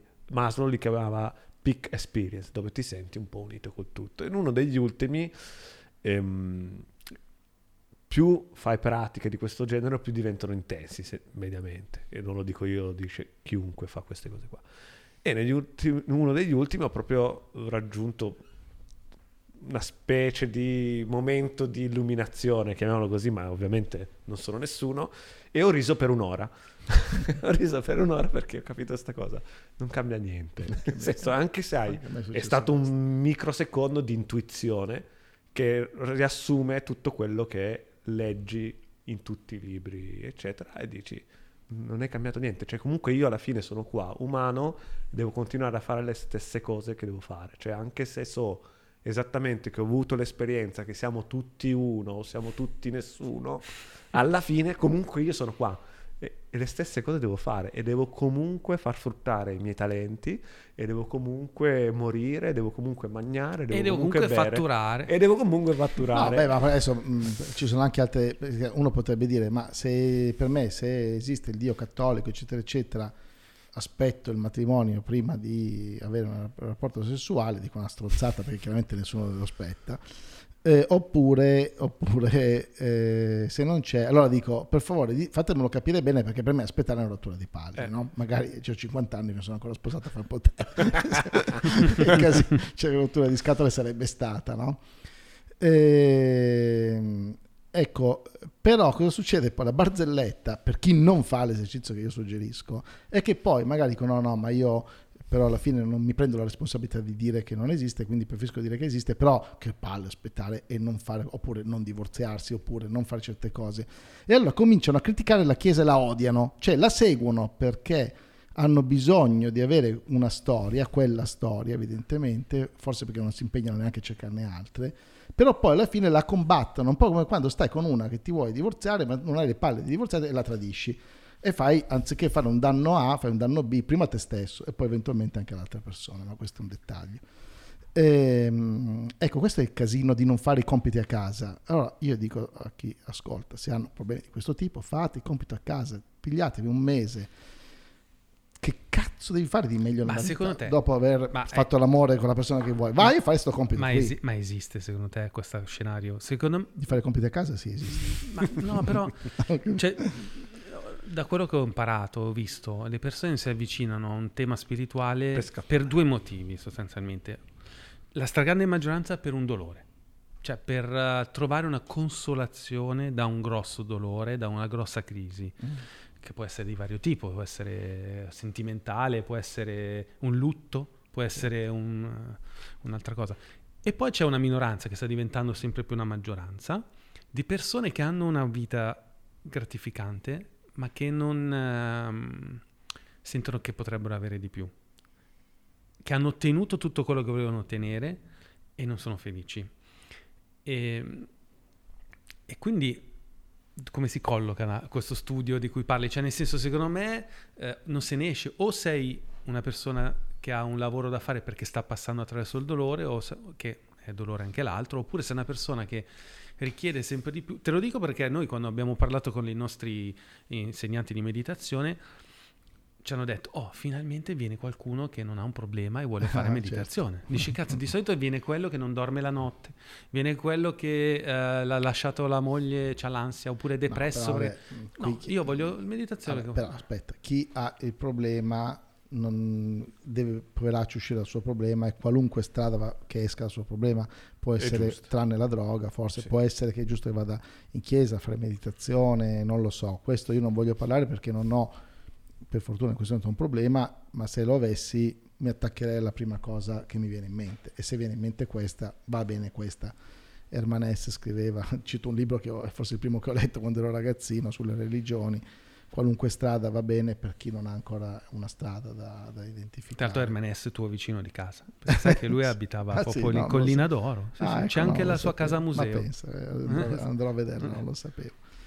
E, e, quindi per chi ha il problema, per quelli che dici non sono felici, tanto se non sei felice vuol dire che evidentemente non hai un, un quoziente intellettivo adeguato e quindi intanto lavora sul tuo quoziente intellettivo, studia perché la felicità la si può tranquillamente studiare anche quella, è un click alla fine, secondo me, ma il click arriva dall'intelligenza e poi cioè, c'è tanta gente che dice sono intelligente ma sono infelice. È una scusa, skill, è una skill la felicità. Secondo si me impara sì. a essere felice. E, e, e per impararlo devi, ti serve almeno l'intelligenza di sapere che la puoi imparare.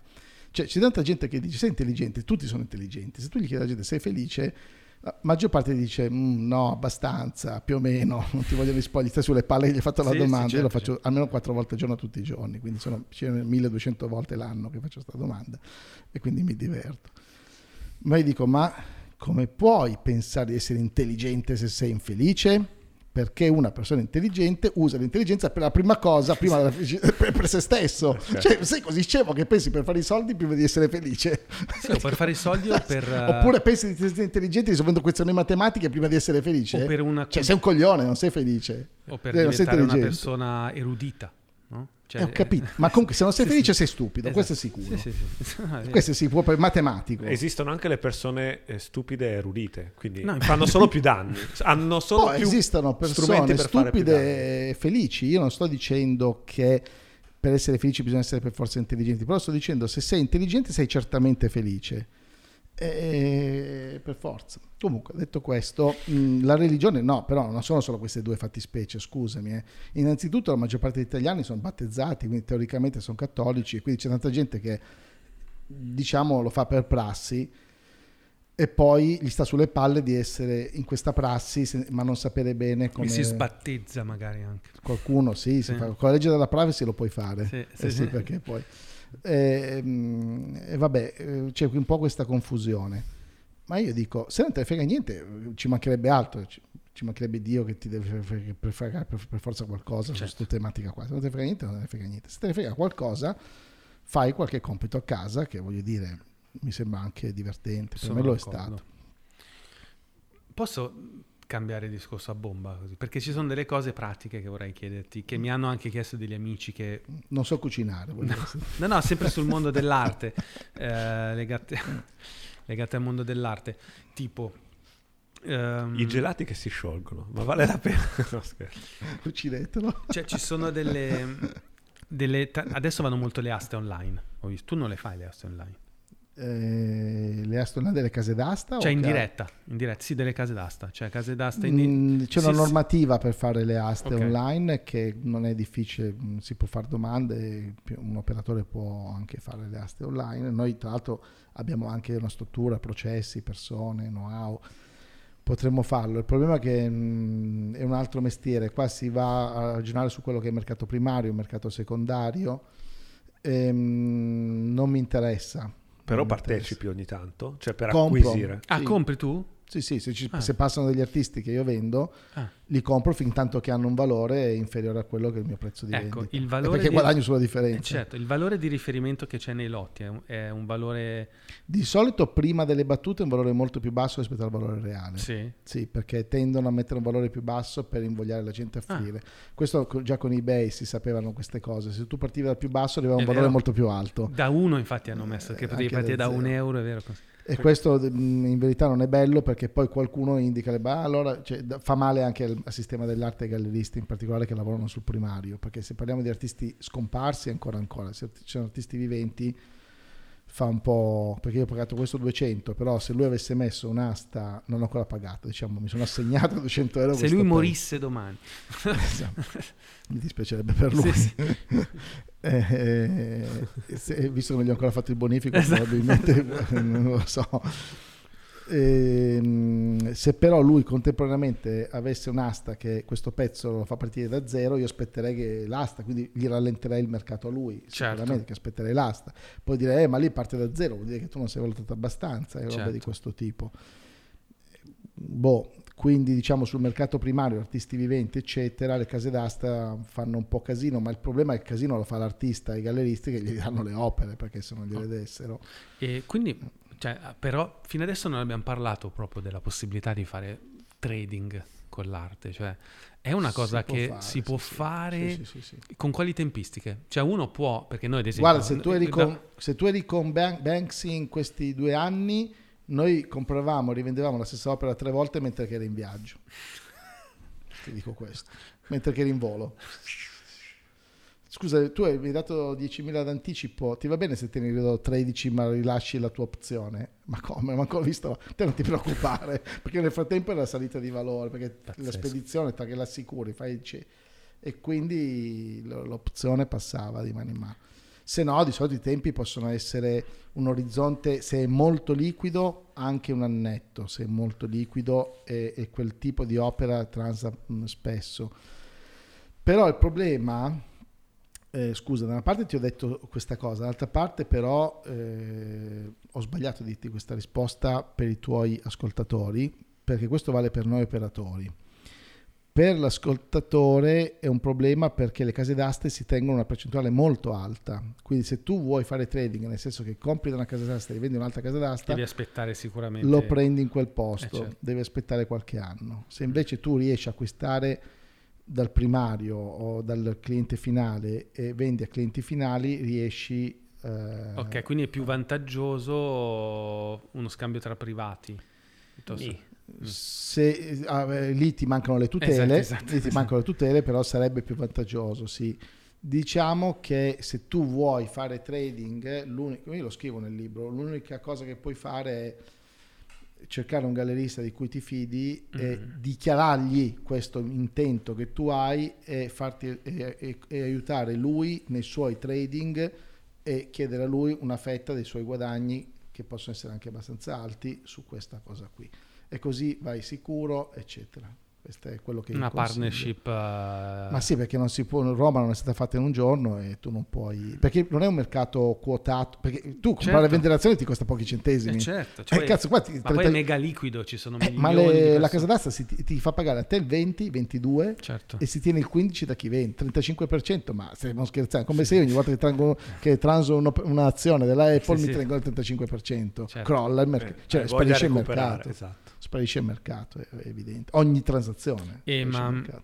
Eh, eBay non ha più senso per- perché ho degli amici che ancora prendono cose su eBay. No, io l'ho sfruttato all'inizio e mi sono cancellato perché eBay, ha- ha- ecco, quando si dice, quando un imprenditore fa una cazzata, Mm. quando un, ma- un brand fa una cazzata, eBay era leader, era leader perché io avevo amici, che, eh, persone che conosco, diciamo, io a quell'epoca ero piccolissimo, non avevo soldi, ero proprio all'inizio. Loro erano più strutturati, compravano e vendevano anche cifre importanti su eBay all'epoca. eBay ha deciso che chi si chiamava Goldrake 86 potesse vendere senza autentiche, senza partita IVA e la SIAE che non gliene frega niente, la Guardia di Finanza che non gliene frega niente, perché se io con la mia partita IVA mi è successo, metto un'opera sul sito che magari non ho la SIAE eh, eh, a posto perché comunque il sito deve pagare anche la SIAE, cose di questo tipo, ok. Se eh, giustamente magari ti becchi una multa e va benissimo. La Guardia di Finanza può venire, i carabinieri, verificare l'autenticità, ma ci sta, è giusto, ci mancherebbe. Eh, va- il mercato deve essere fatto di persone che siano in grado di garantire la qualità che il mercato si aspetta e, e santo Dio, eh, noi paghiamo le tasse perché questo avvenga. Mm. Ma perché lo stesso prodotto poi lo mette eBay e non e questa cosa Beh, non come avviene? Airbnb che all'inizio nessuno pagava le tasse, gli hotel giustamente si sono incazzati. Sì, Dice, ah, bello, cioè, sì, ma eBay che- gliel'ha fatta passare per otto anni, non Sì, lo so. sì. Cioè eBay è vent'anni che va avanti. Sì. E quindi poca tutela per tutti e io mi sono chiamato fuori perché chiaramente ti... ti- Però c'è un orga- stessa non faceva da, non fa tuttora da certificatore eBay, cioè chiunque può vendere la qualunque. Certo, però questo dire la verità, neanche le case d'asta lo fanno. E qua dico, scop- Ah. faccio scoprire gli Ah. altarini. Ah. Ma è vero che le case d'asta... Ti chiedono la liberatoria, dice io non, Eh. non mi- non garantisco Cioè, quello ah, che stai se Eh, ma è un problema questo, Eh, cioè certo è gravissimo. problema. Eh, ma non lo sa nessuno, è scritto in piccolo, nel, è scritto in piccoli, non hai il diritto di recesso. Nei, siti hai il diritto di recesso, a case d'asta no. Ma infatti è un'altra barzelletta. Non Quando hai dico diritto scappo dal di grottesco, recesso. è questo. Non hai il Facciamo- diritto di recesso. Facciamo la casa d'asta moderna, Etica, seria, etica. etica. Bravo. Ecco, questa è Però una mi cosa... sa che serve qualche milione. Eh, no, diciamo che la casa d'asta ragiona su, ha due problemi. Ah, scusa, vende facilmente, premesso che ci sia un po' di marketing fatto bene, ha il problema dell'acquisizione. No, eh, sono i soliti costi di marketing, eh, perché costi di processo, potremmo bozzare un business plan qua in diretta, probabilmente con eh, 250.000 euro l'anno hai processi che ti servono. Poi c'è da mettere in marketing, boh, altri 250 per partire, ma proprio per fare le cose non alla grande, di più. Poi dipende, adesso parlando dell'Italia, se si vuole fare a livello mondiale, chiaramente servono altri volumi. E, e poi l'altro marketing dal secondo anno Ma in perché poi. tu non sì. lo vuoi fare? Che cazzo ne so, facciamolo adesso. No, no, tu l'idea. perché non l'hai fatto ad Ah, esempio io? fino adesso non l'hai fatto? Perché eh, io amo anche studiare l'alimentazione, Cioè, stavo giusto, a andare col paddle. Non c'è solo il eh, business, non oh. c'è- oh, eh, Ah, me l'ha stiamo- sempre a domandato biondo. perché ci sono tante questo mio amico mi fa Sì, vedere ma dice, io ma non è che sono devo dare-" malato di, di fare soldi o Che di ne fare so io, qualcosa. ma- Poi voglio stare, stare tranquillo, sono 50 anni. eh. Po- posso- Sono scaduto. Allora, ragazzi, io faccio fare il mio tatuaggio, che è la mia data di scadenza. Io sono scaduto il, 19 il 31 luglio 2019. Adesso me lo faccio tatuare. Chi ha a che fare con me deve sapere che ha a che fare con un uomo scaduto. E quindi, quanto- in qualità di scaduto, non posso fare tutto quello che uno ha in mente di fare. ma questa data ha a che fare con eh, qualcosa di speciale che hai capitato Sì, ma veramente, sarebbe veramente molto lunga Ok. approfondire questa cosa. ma A- alla prossima volta che verrai qua. Va bene. Va Sì, bene. perché Volta- infatti sarà un appuntamento ricorrente. eh, Sappi che almeno una volta all'anno dovrai venire. Ehm, ma se io voglio fare il figo, ehm, sono più figo se compro un artista emergente, quindi tipo José Molinas, uno dei Mhm. tuoi, o sono più figo se ho un Warhol o un Banksy dietro? Sei più ricco, sei un uomo probabilmente. No, allora, mh, quando tu compri un contemporaneo sei secondo me un po' più figo perché diciamo stai lavorando, stai interagendo col mondo che ti circonda in questo momento. Se compri un artista già molto noto, ehm, diciamo sicuramente mostri la tua capacità economica, ehm, però sei sulle spalle dei giganti, nel senso che sei Ti alto, piace vincere grazie- facile. Ti piace vincere facile, esatto. Eh, quindi invece no, vediamo come te la cavi no, con i Gogart. Poi sai, con la Formula 1, cioè, capisco che... Ma oltre a Bansky, che ormai è, cioè, si sa, lo sanno tutti, qual è secondo te, o no- non secondo te, di fatto, uno, un artista emergente che però sta iniziando a spaccare veramente, Ma che vale la neanche- pena? Di neanche Danne tre, anche più di uno. tre o eh, quattro, tre o così, così non dici solo i tuoi, insomma. Certo, certo. Ma eh, Puoi anche non rispondere se dici Sì. è impossibile rispondere. No, No, beh, no. lo sa, lo sa. Però è suo no, lo so, esatto, ci, stiamo lavorando, stiamo- state sul mio sito. No, rispondo. Già mi è, stata, è successa, c'è un déjà vu, è già successa questa cosa, io ho detto io rispondo in un'altra intervista e io ho detto io rispondo a questa domanda in maniera assolutamente diretta e sincera a tutti coloro che vorranno eh, scrivere a noi o eh, venire in galleria e noi Diodato.com. rispondiamo a tutti certo. eh, in maniera eh, non solo sui nostri siti eh, dei miei artisti assolutamente perché anzi ce ne sono altri che io stesso vorrei acquisire e ci stiamo lavorando, eh, assolutamente. Tra l'altro deodato.com ho visto che scrivi anche, hai, li chiami, come che li chiami? Gli spiegoni di, di Deodato. Sì, a volte mi degli... Sì, ma non è che scrivo, scrivo perché mi devo sfogare. A quel punto là lo mando a Beatrice che decide invece di pubblicarlo. Figo. Vabbè, ok. Ehm, invece, secondo te, in ufficio che opere sarebbe giusto avere, secondo te? Quelle che ti piacciono. Eh, sì, intanto bisogna mettere le opere in ufficio. Bisogna mettere in ufficio. Ma sì, assolutamente. Non Non le dobbiamo prendere. No, abbiamo detto che le prendiamo da sempre. Assolutamente. Però il Eh, gelato squagliato non ce la faccio. Secondo me lo compra sto gelato. no, ma eh, stavo è per già- dire la stessa cosa. è già raddoppiato. mi ha rapito. realtà- Ma che figo sta roba qua del gelato squagliato. Ma tu sei proprio un caprone che vivi da No, solo. no, cioè, ma non che no, Ah, ma cioè, lui- non so, non so- no, allora, in realtà lo vorrei, mi Eh, sembra ah, molto ecco, stupido, già. ma perché stupido lo voglio Oh, comprare. siamo già lo vorrei, ma non so dove metterlo in casa.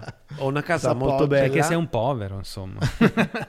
No, non so, secondo me stona vicino alla sedia dell'Ikea. No, no, ma di solito beh, le sculture così belle e colorate si devono mettere nel posto più brutto della casa, perché in quel caso ca- dal posto più brutto diventa il posto più bello. È vero. C'ho un Molto posto semplice. brutto, però non ci vado mai. è garage. No, dai. Da garage sarebbe veramente da L'angolo- ricco snob. l'angolo. Ma senti, vanno assicurati i quadri? Ma più no che sì, nel senso che i quadri non li ruba nessuno, più che altro può succedere un rischio dell'agamento della casa su- de- di sopra Mm, che mm, poi mm. te lo di solito non vengono rubati, però diciamo se dipende uno comincia ad avere un patrimonio di- che supera i 200.000 euro, 150-100.000, suggerire di assicurare. No, io sto cercando disperatamente, a un certo punto c'ero anche riuscito, poi non ci sono più riuscito, di fare delle micro, forse adesso abbiamo un'altra possibilità di offrire delle micro assicurazioni, perché capisco che chi, ha investito anche cifre 5.000, 10.000, che magari io dico guarda che non li rubano i quadri, non è difficile che vengano rubati perché sono troppo riconoscibili, piuttosto ti rubano le, le magliette ma non i quadri, però capisco che uno dice sì, però cosa succede se mm, su- comunque uno mi fa un dispetto o si incendia la casa o che cosa. Il problema è che l'assicurazione minima di Roma ti chiedono almeno meno 1000 euro e assicurare un 1000 Ah, euro, certo. quasi cin- però ti assicurano un milione con 1000 euro. Il problema è Eh, sono le, nessuno ti assicura. piccoli. Io dico, ma non c'è qualcuno, qualche assicuratore, se c'è mi scriva che assicura con Eh, Facciamo 50 un appello euro agli ascoltatori Forse del, ce l'abbiamo. del- con 50 euro assicuri 5.000, però io ti porto io a un certo punto di arte. No, abbiamo quello che ci assicura il vino. Mm-mm. Magari è anche esperto in arte. Non lo Ma io a un sappiamo. certo punto Vediamo. avevo anche detto, guarda, ti preacquisto, mi sembra avevo detto 500 assicurazioni l'anno, qualcosa del genere, che le regalo ai miei, ai miei clienti. Perché ho letto che il rischio maggiore sono tipo le donne delle pulizie o, Eh sì, o nell'azienda i tuoi stessi dipendenti. Cioè che sanno il chi sa il valore di un Eh. quadro. Perché normalmente il ladro non lo compra perché No, dice non, non, lo sa. No, ma non si rubano, non li Non rubano i quadri. Ma scher- no, delle pulizie no, che cazzo stai dicendo? Rubano E ho i quadri. letto le donne, Ma che letto? il No, personale mio libro c'è scritto che non lo ruba. Come si chiama? We, oh, abbiamo letto una bellissima, No, un bellissimo report. We Wealth. We Wealth, che sono bravissimi qua di Milano, che ha fatto Ah, un bellissimo allora, report. Sono bravissimi, No, di sono bravissimi a fare, a fare report di arte, poi non so, De- report finanziari. No, le donne, le pulizie non, rubano i quadri. Non li capiscono. Li rompono. Pensavo dicevi li rompessero. Se li rompono, sì, ma non rubano. Che cazzo Rubano. Dove non saprebbero anche dove rivenderli probabilmente. Ma poi sarebbero sgamati dopo un anno secondo. Per ricettazione, cioè i gioielli li puoi rubare perché li fondi. Tu sai che no. infatti in casa mia è successa una cosa strana. La donna delle pulizie, la prima che abbiamo trovato quando siamo trasferiti a Como, Mm. ci ha rubato alcuni gioielli e ci ha messo i suoi gioielli. Che valgono di che più. valgono di meno. Ah, no, che Cioè, ha fatto un furto strano. Cioè, tu immaginati, tu ti rubano un quadro di valore e ti mettono un quadro dell'Ikea. da, cioè, da roba- prendere come responsabilità commerciale. Minchia, cioè un furto più creativo di que- è un furto etico questo, Enrico, il furto etico mio Esatto. Eh, se, se eh, ti ha rubato il delta, Esatto, diciamo. esatto. Ha, ha il fatto un valore, baratto. aggiunto, il valore aggiunto. C'è un messaggio. Eh beh, come l'IVA dello Stato. Esatto, esatto, esatto. Cioè io non ti voglio lasciare in mutande. Esatto, io ti do i miei anelli brutti. Cioè, magari tu li vuoi da fotto usare. Esatto. e invece la Ferragni che fa la- le foto e pubblicizza gli uffizi, figata o pacchianata? Allora, eh, sem- allora, io sono un informatico, ok? Sono un cazzo di scienziato stato. di me. No, sto dicendo, e sono anche una- un escatologico, cioè mi interessa il fine ultimo delle cose. Cos'è l'escatologia? Scatologia è quando tu Cioè non c'entra con l'escapologia. no, l'escatologia è quando tu ragioni cosa- sulle cose ultime, come andrà a finire la storia Certo. E quindi poi il paradiso è un ambiente scatologico, se vogliamo, la vita eterna. Ah, oppure niente, uno non c'è niente dopo la morte. Di solito si usa nelle religioni, ma in questo caso. Quindi alla fine fa, fa una cosa utile o non utile al sistema dell'arte, al sistema economico, alla sua immagine, ai suoi fan, agli uffizi? È una cosa, ci mettiamo una serie di segni più o ci mettiamo una serie di segni meno? Allora la risposta te la do io.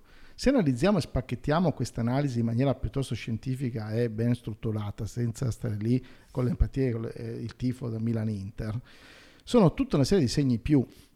Probabilmente l'unico segno meno lo mettono appunto i, alcuni del sistema dell'arte mal pagati che sono lì giustamente ingrifati e hanno ragione di essere ingrifati, non guadagnano un cazzo e vedono il curatore, il critico che non riesce a, a- sbancare fine mese perché piglia 1300 euro, se va bene, con contratti mh, non, non, consoni, diciamo, eh, e e dice: Ma questo ha speso magari 40.000 euro, 50, 100.000, non lo so, per fargli fare il alla Ferragni. Con quei soldi, chissà quanti critici potevano pagare.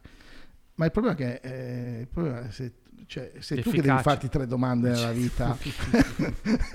Non Come- in che cazzo di mondo stai? Perché tu se vuoi vai in Camerun e probabilmente riesci a sfondare, voglio dire. Se stai in Italia le regole del gioco sono queste e non rompi coglioni. Tra l'altro, secondo me le foto erano belle. Le hai viste tu?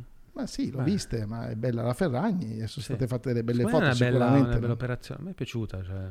Ma infatti è tutto bello. Tanti ragazzi hanno scoperto. Ma poi tut- adesso le merde dei cani per strada non ci sono più, ma qualcuna c'è ancora. Piuttosto che avere la merda del cane, preferisco avere una bella ragazza. Poi se è la Ferragni che ha Certo. tutto il seguito che ha, eh, eh, ben- ben venga. Voglio dire, tra la maggior parte dei quadri degli Uffizi e la Ferragni, sicuramente la maggior parte degli italiani preferirebbero stare a cena con la Ferragni che andare a vedere i quadri degli Quello Uffizi. Detto questo, se lei alcune di queste energie le trasporta dentro gli Uffizi, fa un favore agli Uffizi e fa un favore al sistema, al sistema di noi tutti. E secondo me fa un favore anche Detto a se questo, stessa. detto Ah, beh, certo, questo- quella scema. non dal punto di vista dei soldi, Ti associa, branding ti associa alla bellezza. Detto questo, io poi non sono un esperto, ma sicuramente Beatrice che laggiù ci potrà eventualmente eh, erudire. Se poi ci fosse stato lo swipe up, che ho capito anche cosa, si dice giusto swipe up, sì, ok. Yeah. Dove uno magari dietro la foto della Ferragni c'è anche la spiega di come il, il- di cosa gli uffizi fanno o non fanno, che cazzo ne so, cioè meglio. Poi se invece è finita lì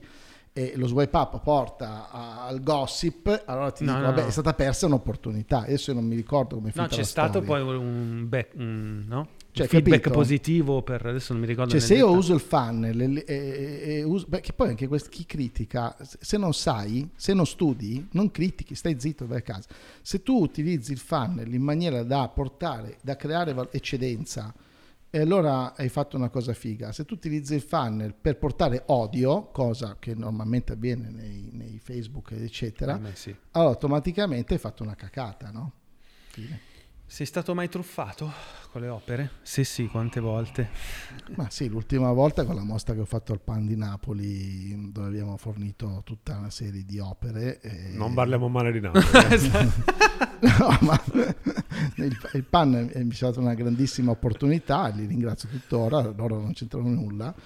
E il problema è che chi ci ha fatto il contratto per avere quelle opere doveva darci la metà dell'incasso e con un contratto che ci ho ancora scritto a un certo punto ho detto sai cos'è mi tengo tutto l'incasso ciao Aia. eh, si è comprato il Porsche con i miei soldi sì ma è stato molto gentile però, e non puoi denunciarlo. ma sì, certo, diciamo, ma sai, gente che, galleristi che sono nelle migliori fiere italiane, che cambiano società ogni anno, Aia. che si vantano di dichiarare 13.000 euro o meno 2.000 di utile l'anno.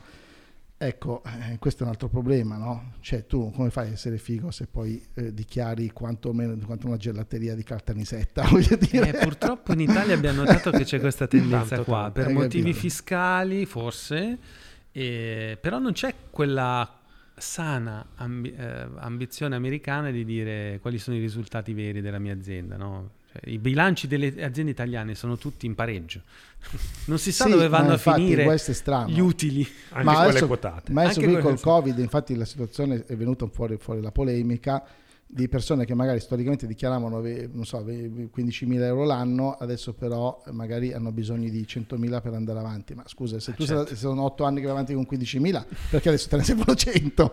Forse andavi avanti Eh. no. con 100 pure prima. Allora io te ne do 100 perché non voglio che tu crepi. Facciamo un accertamento fiscale sui Certo. 5 anni E precedenti. mi ridai tutti indietro. Eh certo, con gli interessi. No, qua, cioè, qua dobbiamo fare un po' pace col cervello, no? È chiaro che tutti vogliamo tutto, però poi c'è sempre un po' questo problema qui. Quindi per- sì, truffe sì, però guarda... Ma dico sui verità. quadri proprio. Cioè, hai acquistato dei quadri magari con autentica falsa. esatto. Ah, eh, Cioè, nel libro racconti sta cosa di Parigi, che, che però lì non... Ah, sì, sì, sì, Eh. sì, sì, no, ma lì non li ho acquistati, li ho sgamati prima. Eh, infatti, infatti.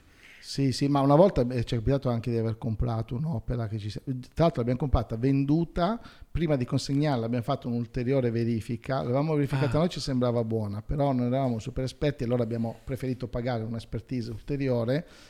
E certo che non era buona, ce l'ha dimostrato in maniera chiara. Gli abbiamo detto al cliente: Mi dispiace, non posso più venderti. No, la compro lo stesso. Ah, no. Perché c'era l'emotività, Eh, no? gli Lego. piaceva tanto lo Ma stesso. No, mi dispiace, non posso. Che se io posso anche vendertela a te, che lo sai, mi firmi che te la prendi così. Il problema è che se tu domani me la rimetti sul mercato, questa è passata da È me. passata da te tu Eh, perdi certo, no, mi dispiace, Ah, comprati l'altra cosa, l'abbiamo istituita. A meno che non Segnalando dietro problema. una cosa con scritto falsa. Sì, ma mi andava anche, mi, stava, mi dava anche fastidio che, che la cosa, e quindi abbiamo certo. preferito Giusto. segnalare la cosa. Insomma. Questo è un esempio di correttezza e anche lungimiranza. Ma sì, ma diciamo, non, non voglio passare non è da tutti, quello- eh, nel senso che qualcuno dice, vabbè, ma se tu sei d'accordo, toh, an- mi dai anche solo 100 euro, te, Eh, te lo la so, capita, sai quante volte Eh. me, lo fa- me lo dicono, ma no, ma, ma ma- ma alla fine si può essere ricchi e onesti, perché essere ricchi e disonesti? Ipotizzando che la ricchezza l'hai, ce l'hai comunque, in un caso dormi la sera, in un altro caso qualcuno dorme lo stesso, Sì, tipo questo qua c'è il stesso. Magari con un aiutino. Col CBD. Esatto, magari con l'olio CBD.